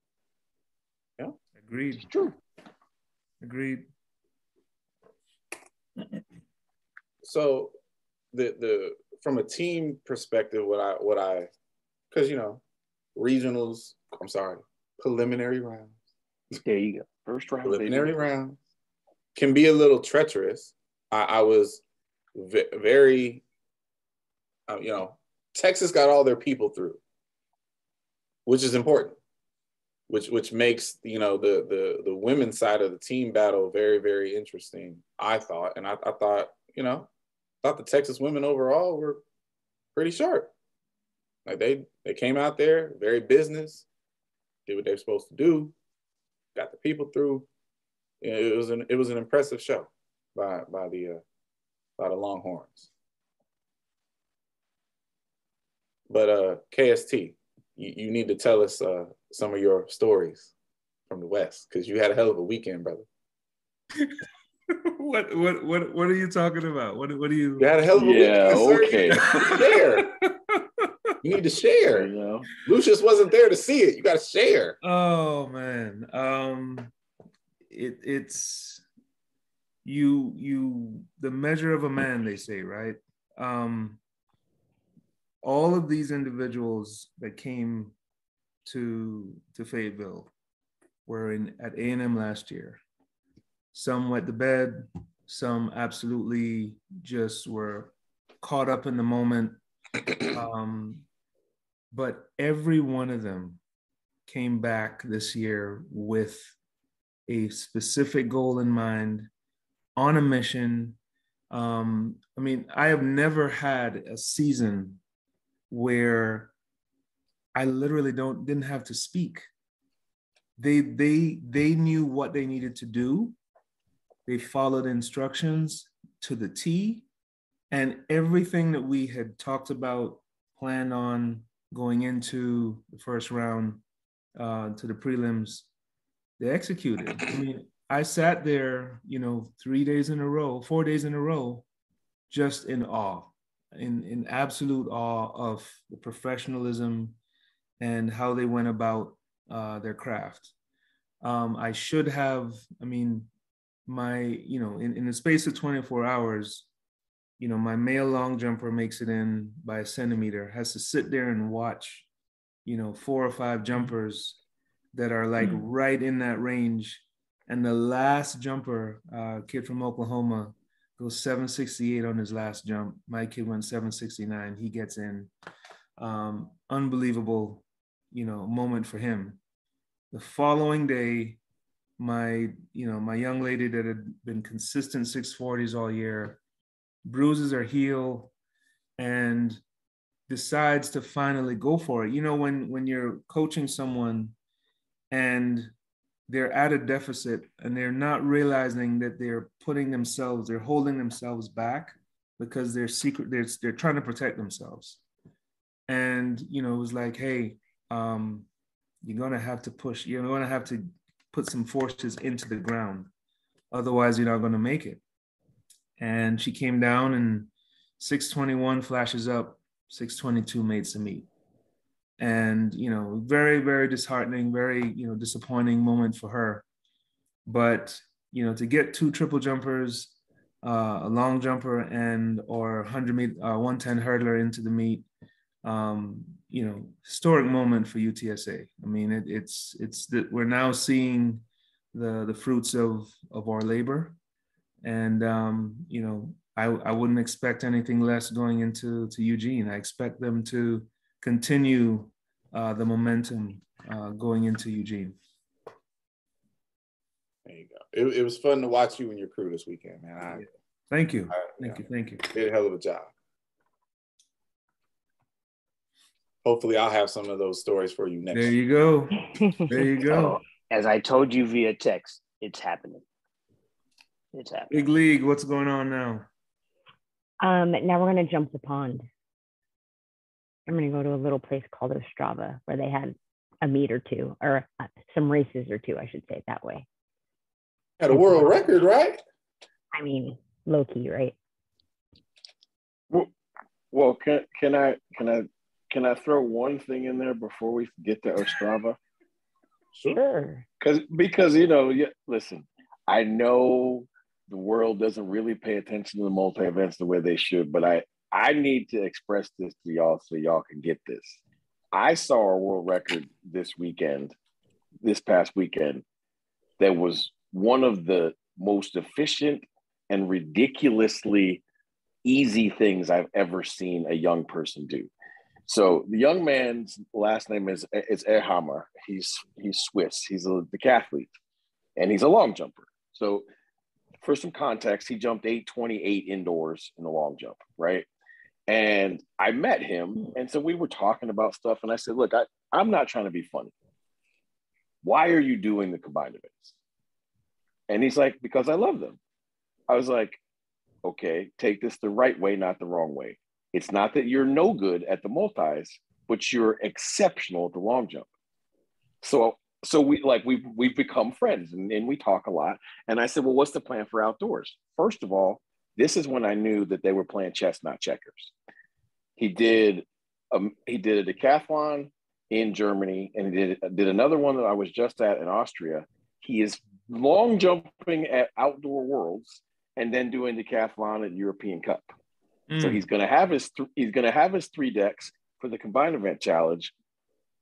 But write this down, and I said it. That young man's going to win world championships in the long jump. Ooh, okay, all right. Because listen to me, y'all. You love to go out on that limb. Look, wow. six six lane six lane track 66, 67 degrees, no wind during a decathlon. This dude comes running on the runway and jumped 846 and he got half the board and didn't take his third jump. Mind you, in a competition, you get six, right? He only took two. One, sorry, one. All right. We'll we'll we'll have to roll the tape. Oh, you're not kidding. She, she's not gonna have to roll it because I'm gonna remember that one. Just like I remember anybody that thinks they know who's gonna win the men's hundred at the NCAA meet. hey, you know what? At least I at least I have the balls to speak my mind. Oh, That's what I believe. Hey. So so let me ask this question: Are you, you going to have and, the same and, energy? And the rest of the people in the world that are delusional have the same problem. Are you going to have the same energy when the decathlete wins the world championships in the long jump. When if that happens, I will give you your praise. Yeah. But if but if it doesn't, my brother, if it if doesn't, it doesn't my, we're okay. Brother, yeah. If oh no, we're gonna be okay. Right? As long as you're gonna stand up with that same energy. Oh, you, you want you want to so I'll give you the small secret. Like obviously I think a great deal of the young man. But you want to know the thing that I thought was the best? He walked over to his coach and told him, I am going to win world championships in the long jump. Okay. And I wasn't look. I, you know what? He ain't scared. I'll say that. All right. Can't be if you if you're planning on winning, you can't be scared. He ain't scared. Lamar, as soon as you were heading down that track, I looked over to the other side of the screen and I said, "Oh boy, here we go." Here we But anyway, Sir Lucius, Yes, sir. there was So yeah, decathlon world record in the long jump. Sorry. world record in Ostrava. Okay, so what does it mean? Let's start right there. What does it mean? Well, what does it mean? I, we're coming to you because Okay, so I, I don't know what it means because uh, okay now so so give me the particulars about this race. Let's start there. Like like like Well, So get- What's the to get- time to first get of an all? What, what was the time run? okay so it's the 3680 which is you know which is re- a very yes, fast time for for a woman over the hurdle. Femke Bol ran 3680 over the 300 hurdles. Now, from an American perspective, for some reason we tolerate this race at the high school level. So on this side of the pond, everybody's mind was blown. But I feel like the governor has some details about this for the audience. Well, it, it's it's not a race that's run very often. Um, it's run at the youth level, I believe. Um, uh, yes, they run the 300 hurdles at the youth level. Over in Europe and in the Caribbean and British colonies, they run the hurdles the traditional way, which is just like you would run the four hurdles, but you only run 300 meters and it's a big difference between you know what we see here in the high school ranks where there's that hurdle right at the finish line so mm-hmm. you know they get eight hurdles in Okay, so hold on, hold on, hold on, hold on, hold on, hold on. So we're only set, we're only run seven hurdles. yes Yeah. only running Okay, seven hurdles so oh then we're not impressed anymore. we're not. See? I like, look. this is the reason. This is the reason I wanted to give props to my decathlon long jump world record because No. that's a real No. record. No, like that's no. It's no, not no, the no, real sir, it's a real record. No, it's a real Yeah, it still record. goes Sure, it down. is.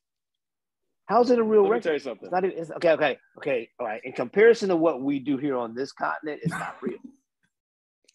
I, I get that. Doesn't Okay. does All right. All So so so so so governor, what's the run into the first hurdle in this race?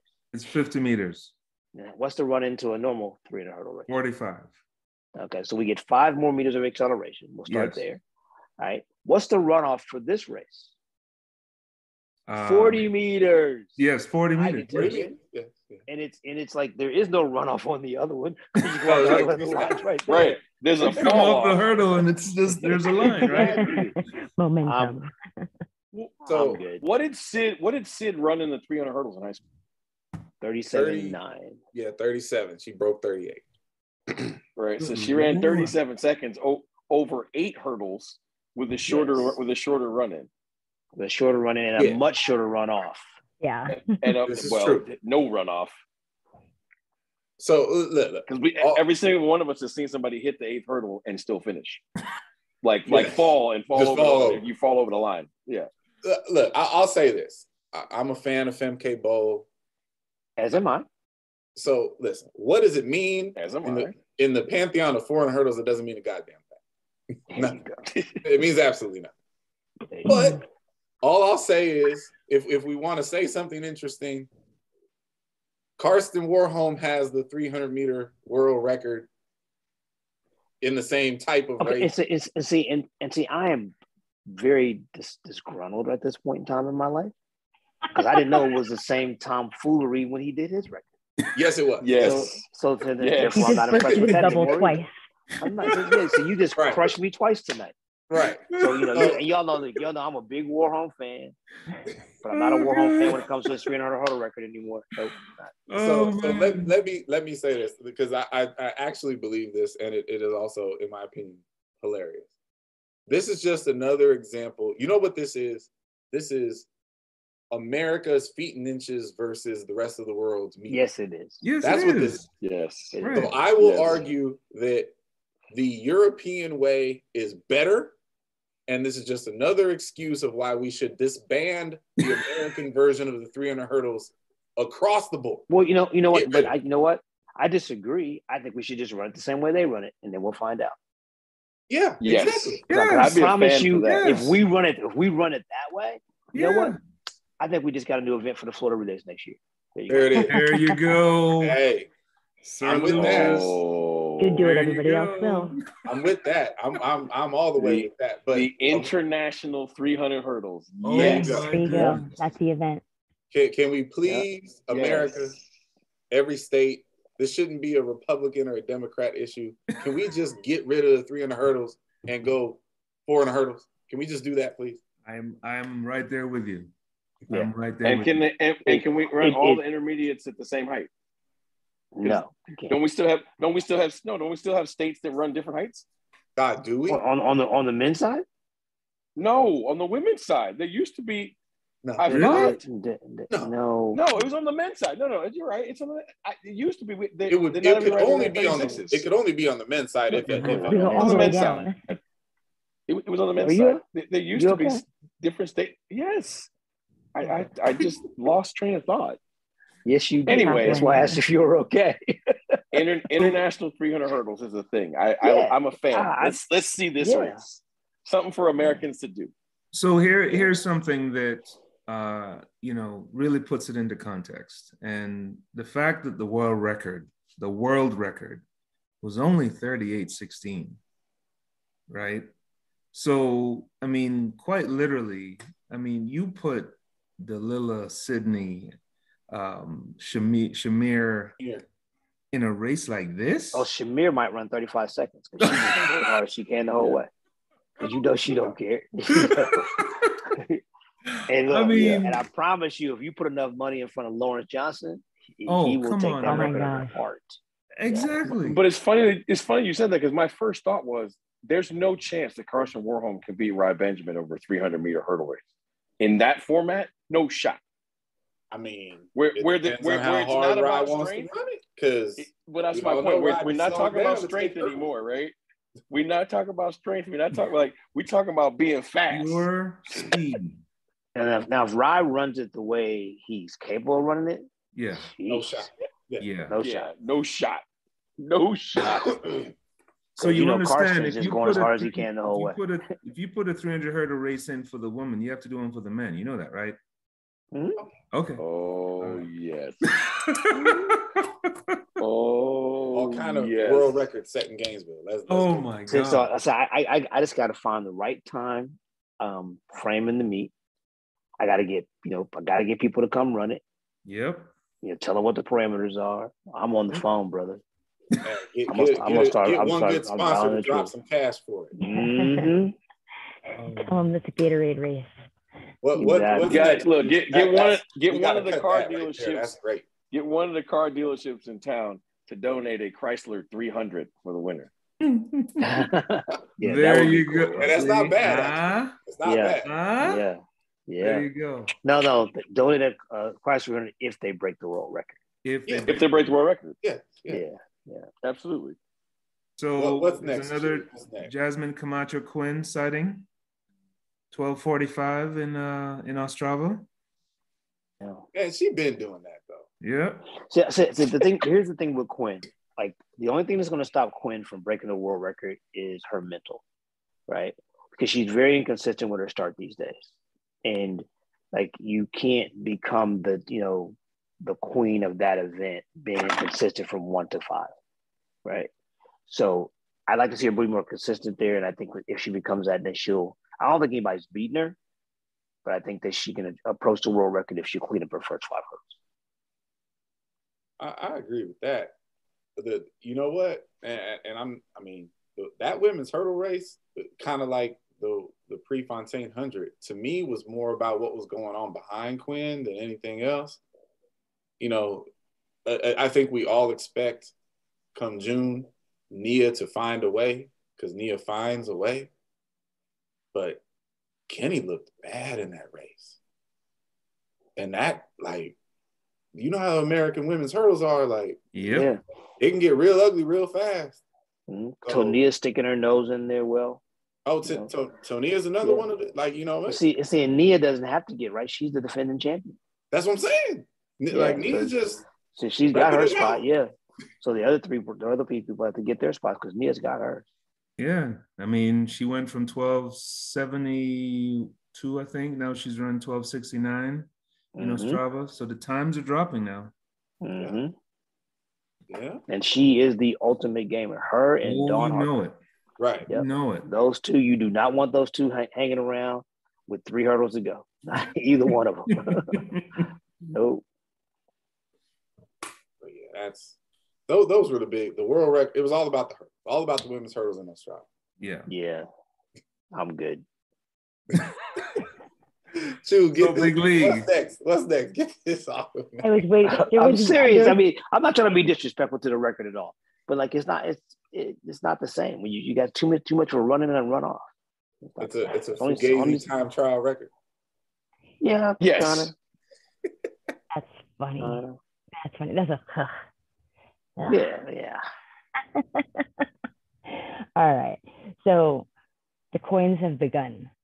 Someone went and was collecting money over the NCAA uh, season and has started to put in a coin in the carousel.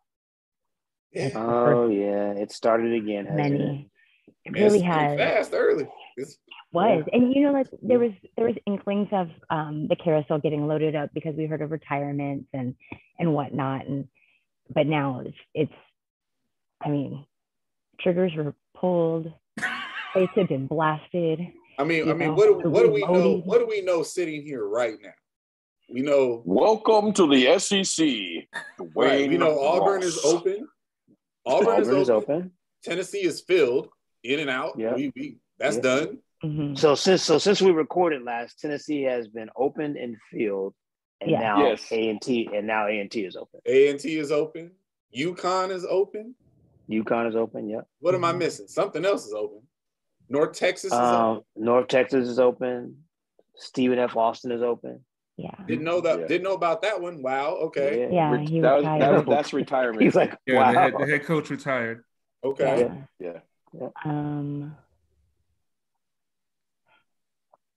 There's cal poly else. is open Was that cal poly is open Yep. which one? pomona Pomona. no slow slow slow Slow. Okay. Slow is open. And, ob- and Wasn't obviously the big move is Duane Ross going from A and T to Tennessee is the big move. You know, Oh, of course. you know, Yeah. big, big props to him. And welcome to the SEC, brother. Welcome to the SEC. I mean, um wait there, there's a there's a. Go ahead, Chu. nope can't Oh, Nope, can't.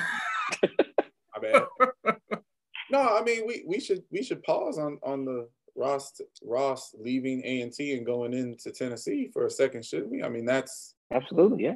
A big deal. I mean, okay. Depending on what so I side of think- the okay, argument you look at it from, you, right? you have to give him props for what he did at A and T. Mm-hmm. Have to. And I know there's some yes. some narrative out there that people think that he had a better situation at A and T. I disagree. I think his situation at Tennessee is much better. But um no, I mean, like the, he earned his stripes, and technically now they're at they're at IE school, and he's getting his stripes. So yeah, do uh, it, this is not my argument at all, but it is 100% out there in the ether. There are people, and honestly, I'd leave it to Lucius or or Lamar to answer this for for the audience. There are people out in the ether that are of the opinion that, for lack of a better terminology, how dare he leave the HBCU world? Like, you know, like He that's a sold out. thing. He built it up. He turned it into something relevant. How dare he walk out on that world? You guys say to that what? I say, how dare you ever chastise or question a man for taking care of his family? You know, see, that's that crab in the bucket nonsense. No, absolutely not. How dare you question that man bettering his life and bettering his family's life? And that's all I got for that. Anybody that says that is just silly, right? But you've seen it out there. You've seen exactly, exactly, and it's silly. you Well, know? because I because I guarantee I will- you that I know for a fact that his salary close to doubled. Mm-hmm. yeah. So how Duane, how dare you take care of your family? What's wrong with you? Come on, I- you know it listen our people in particular, they they get like this sometimes. And it's like as soon as we get one, so to speak, right? It's like almost like you're supposed to you, you owe it to the culture. Yes. Right. But the but the culture doesn't doesn't feed you. Right. Like at the end of the day, like listen, I'm I'm gonna let everybody out, out here understand like Deion Sanders is not going to finish his college football rec- uh, coaching career at Jackson State. No chance. You- we got that? Like No, sir. Deion Sanders is going to be the head football coach at Florida State at some point, and he's going to make all the bags, not not some bag. He's going to make Mhm. all the bags at once, right? Because he can be the first college football coach to get an NIL deal. You know what I mean? In like- yes. well played, but you know, of course, right? But listen, what do what this is what I want people to do. I want people. I- I was victim to this, and I and I guess that's why I, I'm sensitive to this. What I want people to do is pra- praise Duane Ross for this. The job he leaves is ten times the job he got. Amen. hmm Amen. Okay. The person who look, the job is palatable and the job is it is attractive. We all love Spaceman. But the A&T job before Duane took it was not in the same general, it wasn't in the same country as No. the A&T job is No. now No. right? A power five assistant or a mid-major head coach would leave the place that they're at to go to NC A and T that is, Absolutely. was 100% not true before Duane Ross took the job. He came out. Not of just that, Well, I am just gonna. that. Can we Duane pause for just Duane one Ross. second? Because uh, I don't know Yes. if a Power Five coach is going to AT. Let's stop. Okay, I mean, it, hey, it, I'm No. sure that there are Power Five assistants that that would leave a Power Five assistant job to be the head coach at A&T. They would. I'm sure. Well, I, I thought you were talking about head coaches. I, I No, no, apologize. No, no, no, no, no. That's why I said I said Power Five, Power Five assistants I or missed mid-major head part. coaches. Okay. But, but, but, but let's be clear, right? It's not even just the head coach that they could now uh, that they can now attract. They can attract much higher level assistants than they used to be able to do, and they're still going to look. People have gone there and run fast, and it, and and not everybody's going to not go there because Duane Ross is there there are some people who are still going to go to NCA and T because A and T has now been made to be sort of sexy. So what what really needs to happen for the culture is for people to understand that Duane Ross has created another high quality place for coaches to go and make a living and feed their families and for athletes to go and believe that they can be nationally relevant and get a shoe contract because those things didn't exist before Duane Ross took the job at NCA&T. all all fair. So let all fair. I mean, ain't nobody mad at ain't nobody mad at Nick Saban for not still being at Michigan State, right? on the on the on the for the culture argument, I I hate that argument. Um, Lamar is absolutely right. On a much larger scale, it's the Deion Sanders argument. Don't get it twisted. Yes. Yeah. Deion Sanders was chopping jobs in the P5 last summer. Don't Mhm. think that he wasn't. Okay. So my The thing- NIL deal wasn't right. Right. my, my my thing about that whole narrative is this, right? If you want those people, eh, listen, I'm a huge fan of HBCUs, and my time at Alabama State under Richie Bean is something I will never forget and will forever root for, right? My thing is this if you want to challenge anybody on this type of argument, start challenging the administrations that run the HBCU programs. Because if you want to see top flight coaches go and stay, then you need to pay them and treat them like top flight coaches are due. Like that's just what it is. I'm gonna, t- I'm gonna tell you right now, even though it's his alma mater, David Oliver keeps doing what he's doing. He's not gonna finish his career at Howard either. No Not shot. So, you know, if you're going to challenge anybody for the culture, challenge the administrations of these schools to elevate the HBCU programs to a level, you know, even with, you know, the G5s and headed towards the P5s, because that's the only way that you're going to be able to keep high level producing coaches in these spots. Otherwise, they'll continue to get snatched up.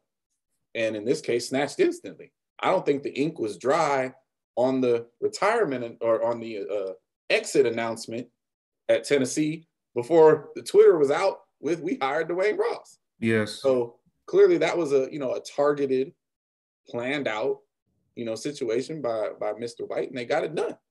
And you're gonna keep seeing it. So I, I don't know why you know our people think that we're just supposed to stay in these positions when there are better opportunities out there. And if he feels that Tennessee is the better opportunity, what you mad about? So in terms of head jobs, you know, and and you know, I, I, some of this like so the the ones that are notable Auburn, UConn, North Texas, SFA, Eastern Washington, Kent State, A&T, Georgia Southern, Boston College Woman, uh, Holy Cross, Montana, Utah State, Central Arkansas, Towson, UC San Diego. Did you know about that one? UC San Diego. Yeah, I did, I know, did about know about that. I forgot. That's right. Yeah, and and La Tech. Um, That's right. Gary's retiring. That's yes. right. Yes. That's right. So congratulations, Gary. There, there's a lot. There's a lot of turnover happening. Um, you know, on the lower level, but still, um, I mean, there are going to be a lot of folks walking around in in Eugene next week. You know, yes, making making eye contact. and, and, there and there will be some ads walking around Eugene paying attention. shopping. Yeah, there'll be some ads shopping. Yeah. I mean, honestly, I mean, when when when Lonnie talks about the story of yeah going, it, it's still, you know, like you, when when you hear the story and you really like flesh it out I mean, the dude is just sitting there watching him yeah. and literally says, Oh, yes, there's my guy. There's my no, guy. Eh, d- detail that out a little bit because a lot of people don't know that story. And it, it's it, it's a great example of one coaches you are always on display where always on display but no tell that story because that's that's a dope story actually it, it really is um you know i i don't have all the details i mean sir lucius i don't know if you if you know more. Um, but from what I what I understand, you know, Lonnie is is at the national meet with the Purdue uh, track team. That he's pretty much risen from the dead, and you know they're you know they're in the middle of it. They're doing well. They're at the national championships, and he is doing what Lonnie does. I mean, he's he's coaching, he's motivating, and the AD at Kentucky is in the warm up area and is watching Lonnie, unbeknownst to him, is watching what he's doing, watching, you know, everything that he's doing, and goes back to Kentucky and says, There's my guy. Now I don't know when the contact was made. I don't know when, you know, the all of that all came together. But, you know, Lonnie wasn't in the warm-up area, you know, putting on a show. You know, he was taking care of his kids. He was getting his kids ready to, for mm-hmm. battle. Um, and what a meet that was. I mean, right. that's still one of the one for the yeah. ages. I mean, yes, we, we can go on for days about what happened, you know, uh, at that at that meet. But you know, still, I mean, you you when when you talk about what next week is for a lot of people, you know, next week is is there's a lot of show and prove, right? And there's a lot of, you know, conversations, you know, that are happening out in the open and some that are happening behind closed doors. And, you know, it's something that I don't know that we really and truly um, you know, talk about, you know, out, out in the open. what the week of NCAA is, is for a lot of people, you know, and and it's it's a testament, you know, to to the ones that come out of that week, you know, with a new life, with a new opportunity, a new revenue stream, and then you have others that are, you know, searching, you know, soul searching, trying to figure out what's next. Um, it's it's a it's a fun week for some, brutal week for others. Absolutely. Um, I, I want to stick out a small PSA to to college coaches. Um, I'm going to give you some factoids. Um, I talk to a lot of athletic directors because that's part of my job. Athletic directors, uh, they don't like to sift through the mess. So to uh, to control the narrative of the process, one of the things that they do uh, is call what are industry wide wide considered the uh, the elite minds of the collegiate landscape and pick their brains for potential candidates. So I hope you're hearing me. You know, your peers or the people in your conference who've been dominating, you you you might want to understand that those people are also paying attention to you. And some AD is going to call he or she and say, Well, we can't afford you, but we know you know who all these mm-hmm. people are. Point Can you give us right three direction. or four names? Can you give us three or four names? Yep. And you know, I, I have these three or four names. What do you think of these three or four names? And for those of you who don't really want to listen to me or believe me, just understand this. I had that conversation with an athletic director about a baseball job today. Mm-hmm and uh, I I have an assistant coach currently in the running for a Power Five head coaching job. A head coach from the same conference he is in was called by the school to vet him, unbeknownst to he or I. So when I spoke with said AD, they said, well, we've done some initial calls and the reviews have come back pretty stellar. So if you are a college coach, I think it was already said about five minutes ago, your behavior is always being watched and perceived. And there is never a better way to advance in this sport than to be doing things the right way to be doing things with integrity and to be purporting yourself like you would want someone to teach your son or daughter to be. Absolutely. True. Well, to just give a quick highlight and to wrap up that segment, um, it was reported today that Lonnie just signed an extension through 2027. So to speak wow. further on that. Congratulations to him and and you know you keep watering that seed and it's going to keep growing. So that's just more proof in the pudding of that. So congratulations. They just trying to they trying to make sure he don't go to Auburn.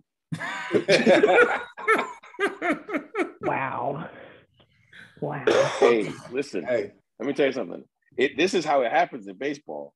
You you want to get a you want to get a raise in baseball. Let let a job that might be better than yours come open.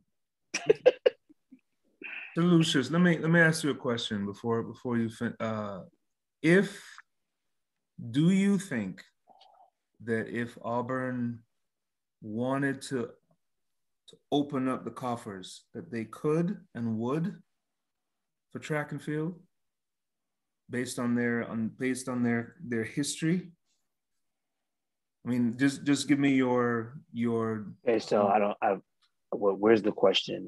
You could they, could, could they should or could, could or would what? No, no, no, no. If would they? I mean, like this, this go after a, the go this, after the best people in the country. Yes, this is a generalization. Um, I mean, I, I, it depends on how good they want to be. Right. Right. I think it's all it comes down to. Me, I, they got the money. I mean, they're okay. an SEC school. That that, that was that was really what I was getting at. Yeah. Okay. Um, yeah, You know, because I mean, we've seen them be good. right? We've we've seen them Yeah. be, you know, national Very good. caliber teams, right? Well, the women won a national title. They got a trophy. The yeah, the, the men were second or third, and, and in the Mhm. year where they should have won, they had the three-time defending champion in the in the discus, and he fouled three times, didn't make the final or something crazy. What year was that? Yeah. Early two thousands. Early 2000s. Okay. Okay. Okay. Mate, One I of the think it years we was. were out in Sacramento. Yeah, Yeah, Gabor Mate. Wow. Well, I mean, the coins will keep coming, so there'll be more to this. As Oh, yeah, there'll, there'll be 20 more by by next show. I mean, come Sunday, we'll have new reports. Unfortunately, unfortunately. So, um, well, moving on to would you rather? Sir Lucius is going to step into the ring for this one. Um, this is this has been well received. I've gotten some reviews, so so we'll we'll definitely keep going. I, I love it because it's definitely not as shady as the other stuff you used to ask. That's for sure. Oh gosh. I try, I try. All right, are you ready, sir? Yes, ma'am, I am. All right. Would you rather go back in history or fast forward into the future? Back in history. Hmm. Would you rather have supersonic hearing or X-ray vision? Hearing. Just certain, there's certain things in life you just don't want to see. Oof. Wow. um, would you rather only be able to text or only be able to make calls? Um, See, that was a good one. text. that was a good one. Yeah. All right. Um, would you rather have a have forever roommates or live alone forever? Live alone. I was like, that's an easy one. Oh, would you rather rock climb or cliff dive or whatever that's Oh called? my God. I will Oh, pass Lord. twice. I was hoping to get an answer because the original question was bungee jump or skydive, and I was like, that's not going to happen. pass twice again. I'm not doing that. Skydiving is All dope. right. Skydiving. I- Last one. Would you rather make more money or have more time? Um, have more time. Hmm. Have Hmm. more time. I thought so. I thought so. Gentlemen, the floor is yours. Um, can I, Hmm. Sir Lucius, can I get you to sign my petition to never return to the Midwest for preliminary weekend? Not only will I sign your petition, I will act, I will actively get others to sign it as well. oh goodness. Oh my. Lord. Oh, let me think. And for the record, yes, Arkansas is the Midwest. Yes, it is. It is. Oh, wait, true story. I'm telling on DA real quick. He was looking at the East results. And he's looking and he's like, Chew, where's Arkansas at the East? so we're at Arkansas right now.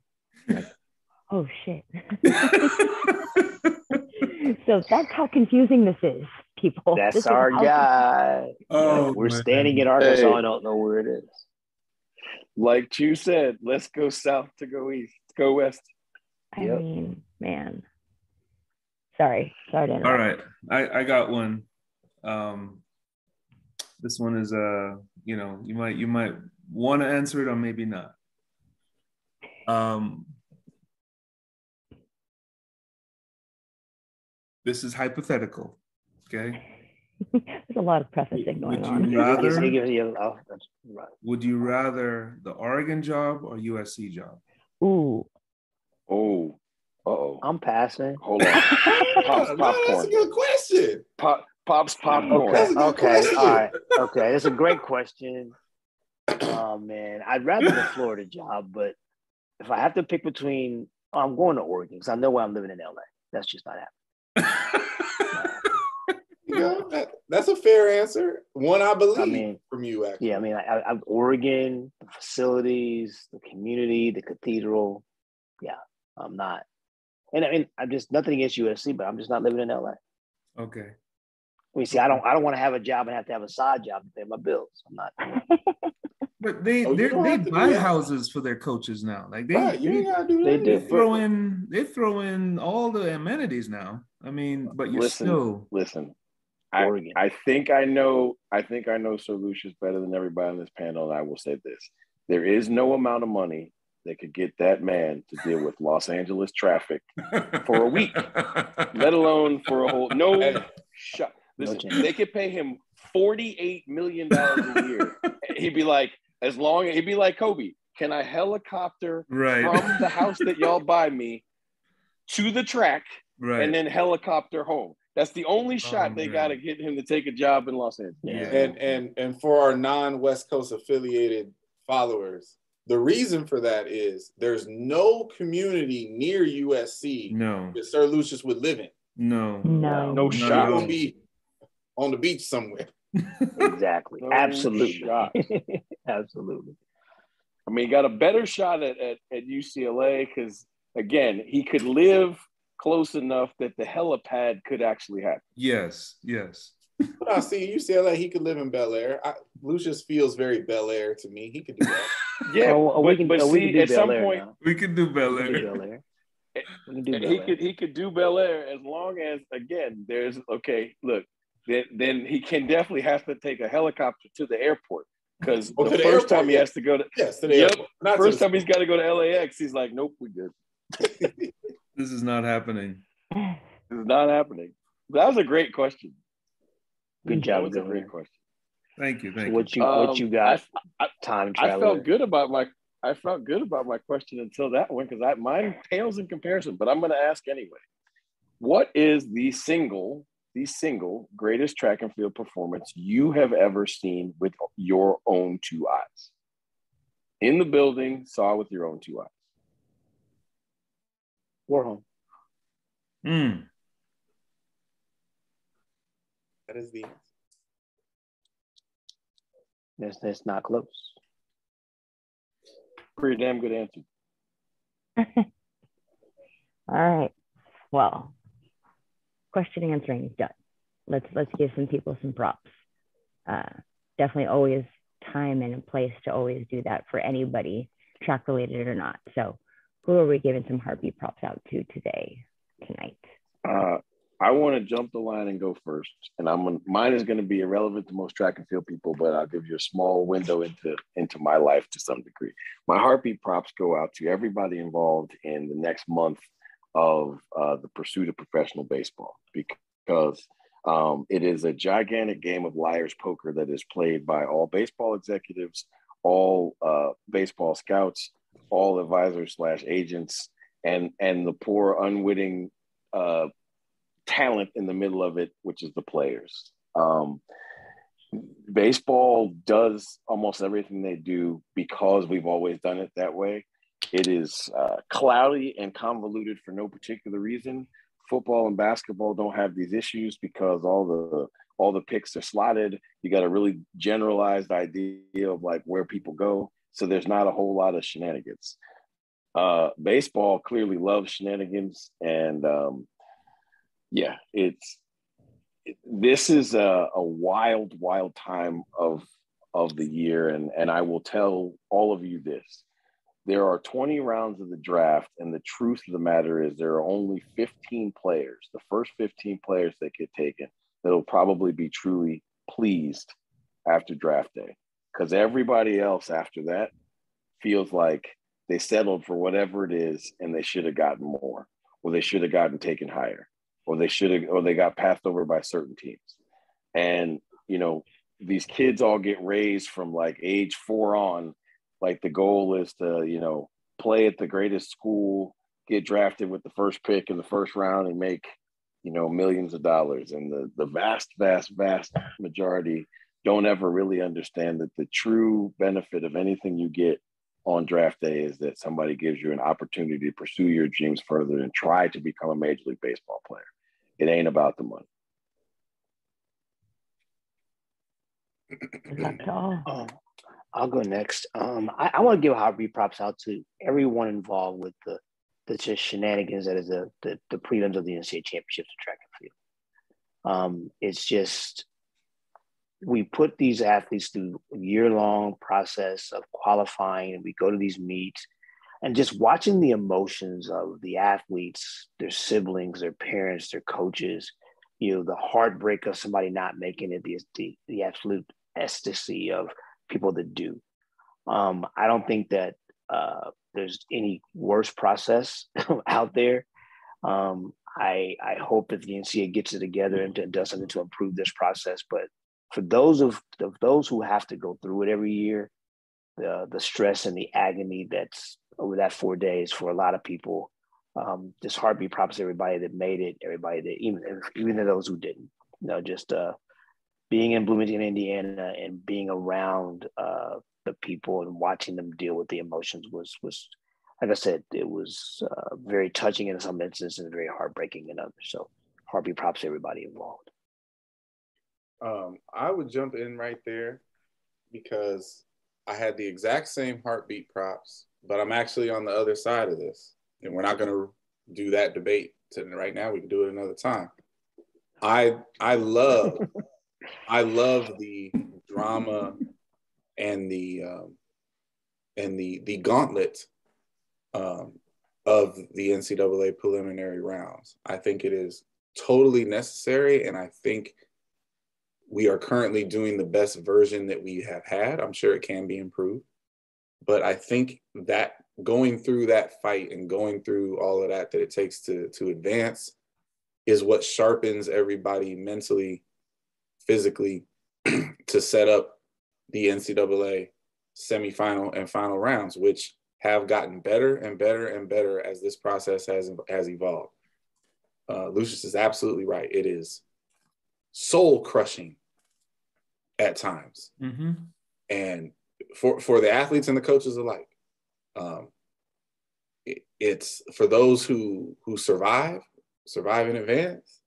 Um, it's ecstasy, and much like the governor just experienced, and and as I hope me and mine experience moving forward, there's years where you go in there and they're not ready, Mm-hmm. not ready mentally.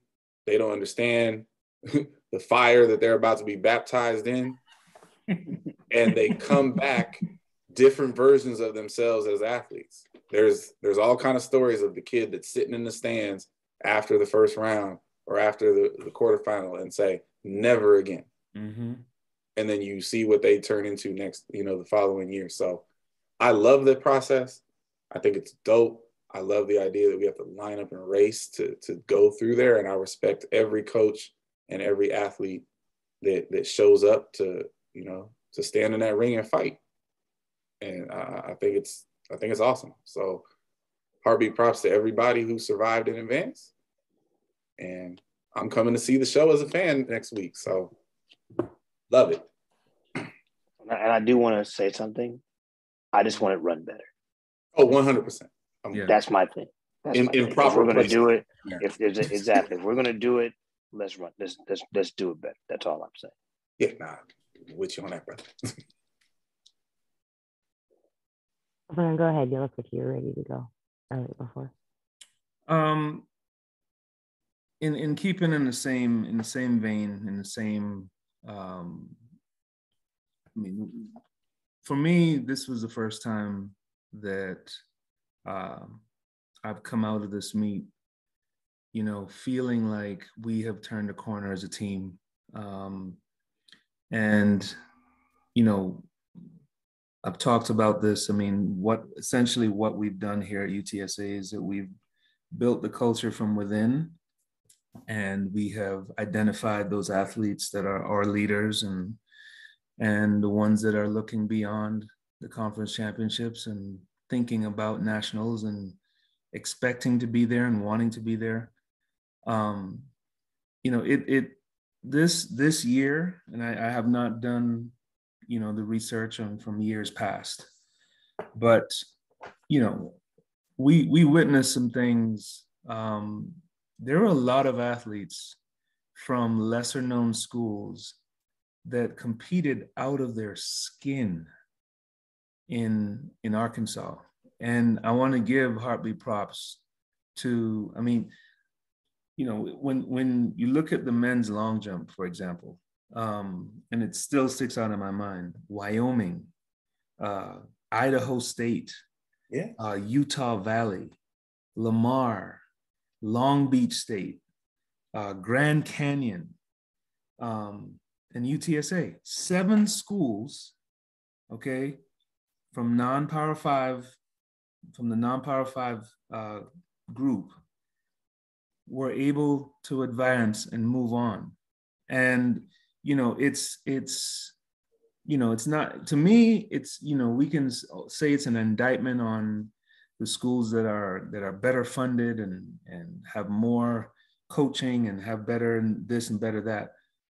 But let's give props to the coaches from these schools that are on shoestring budgets that you know god knows what they did to get to the preliminary meet because we know we know how much that meet costs okay? Um and to get those kids through you know that that is that that speaks volumes in my opinion and i love where we are at and i love where we're headed. Um you know we didn't have the issues that bloomington did you know in terms of organization. Things were run uh very well in in arkansas. But heartbeat props to those you know to those lesser known institutions that were able to get their athletes across the finish line. Agreed.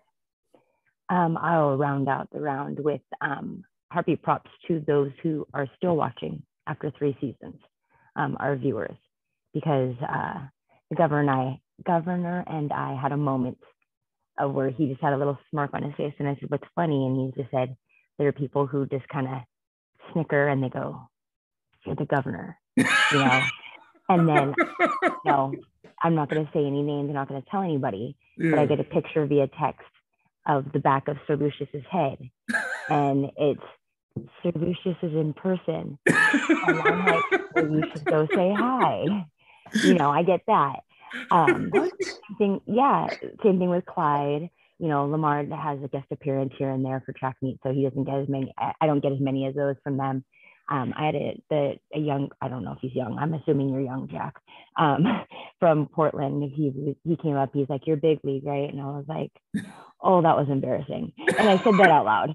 And you know, and it's just the things that get picked up on the shows, the insinuations, the hard facts. Um, people who have grown a bond with each other via this show. Um, just kudos to you all for kind of just taking this moment to for yourself, but to better your careers as well, and and the, the thing that you call your passion, your love. So, um, kudos to you all. It's it's been fun. It is fun. Um, and yes, it, you know, Jack said. He's like, I can't believe you guys have gone three seasons and hasn't, you know, all but that one little week of missed a week, missed a beat of it. And so, um, it's been cool. It's been fun, and and heartbeat props to them for keeping us to keep the mojo alive. So, awesome um, yeah, that, that was it was a fun little, little revelation this week for me. Um, John Ellis walking by and like big league, and I was like, oh my god, that's so embarrassing, embarrassing. Um, and I'm sure you guys have something similar to say. You know, from time to time those things happen to you. So, um, No, because we're not big league. We don't get those. Like, you're right. Right? We're not big Definitely league. not. You're trying to, you're trying to put it. Don't try to put us in your category. Nice try. whatever. Anyhow, all right. Well, um, as we do, as we do our what we do for our deal, um, wrap up another show, get through this week, get in our respective vehicles to uh, Eugene, and um, Next week is prediction time, baby. Predictions Wow. next week. Yeah. I mean, I kid you not, audience. Get the popcorn ready. They put that in the chat today, and I was like, "Dang it!" You can't Big possibly league is already last again. Big league is No. already hyperventilating at the thought. Oh my gosh. Anyways, so you all Oh, rest up this weekend. Uh, get prepped for the weekend for the week and the weekend to come, and uh, we'll see you again soon. Bye, everyone.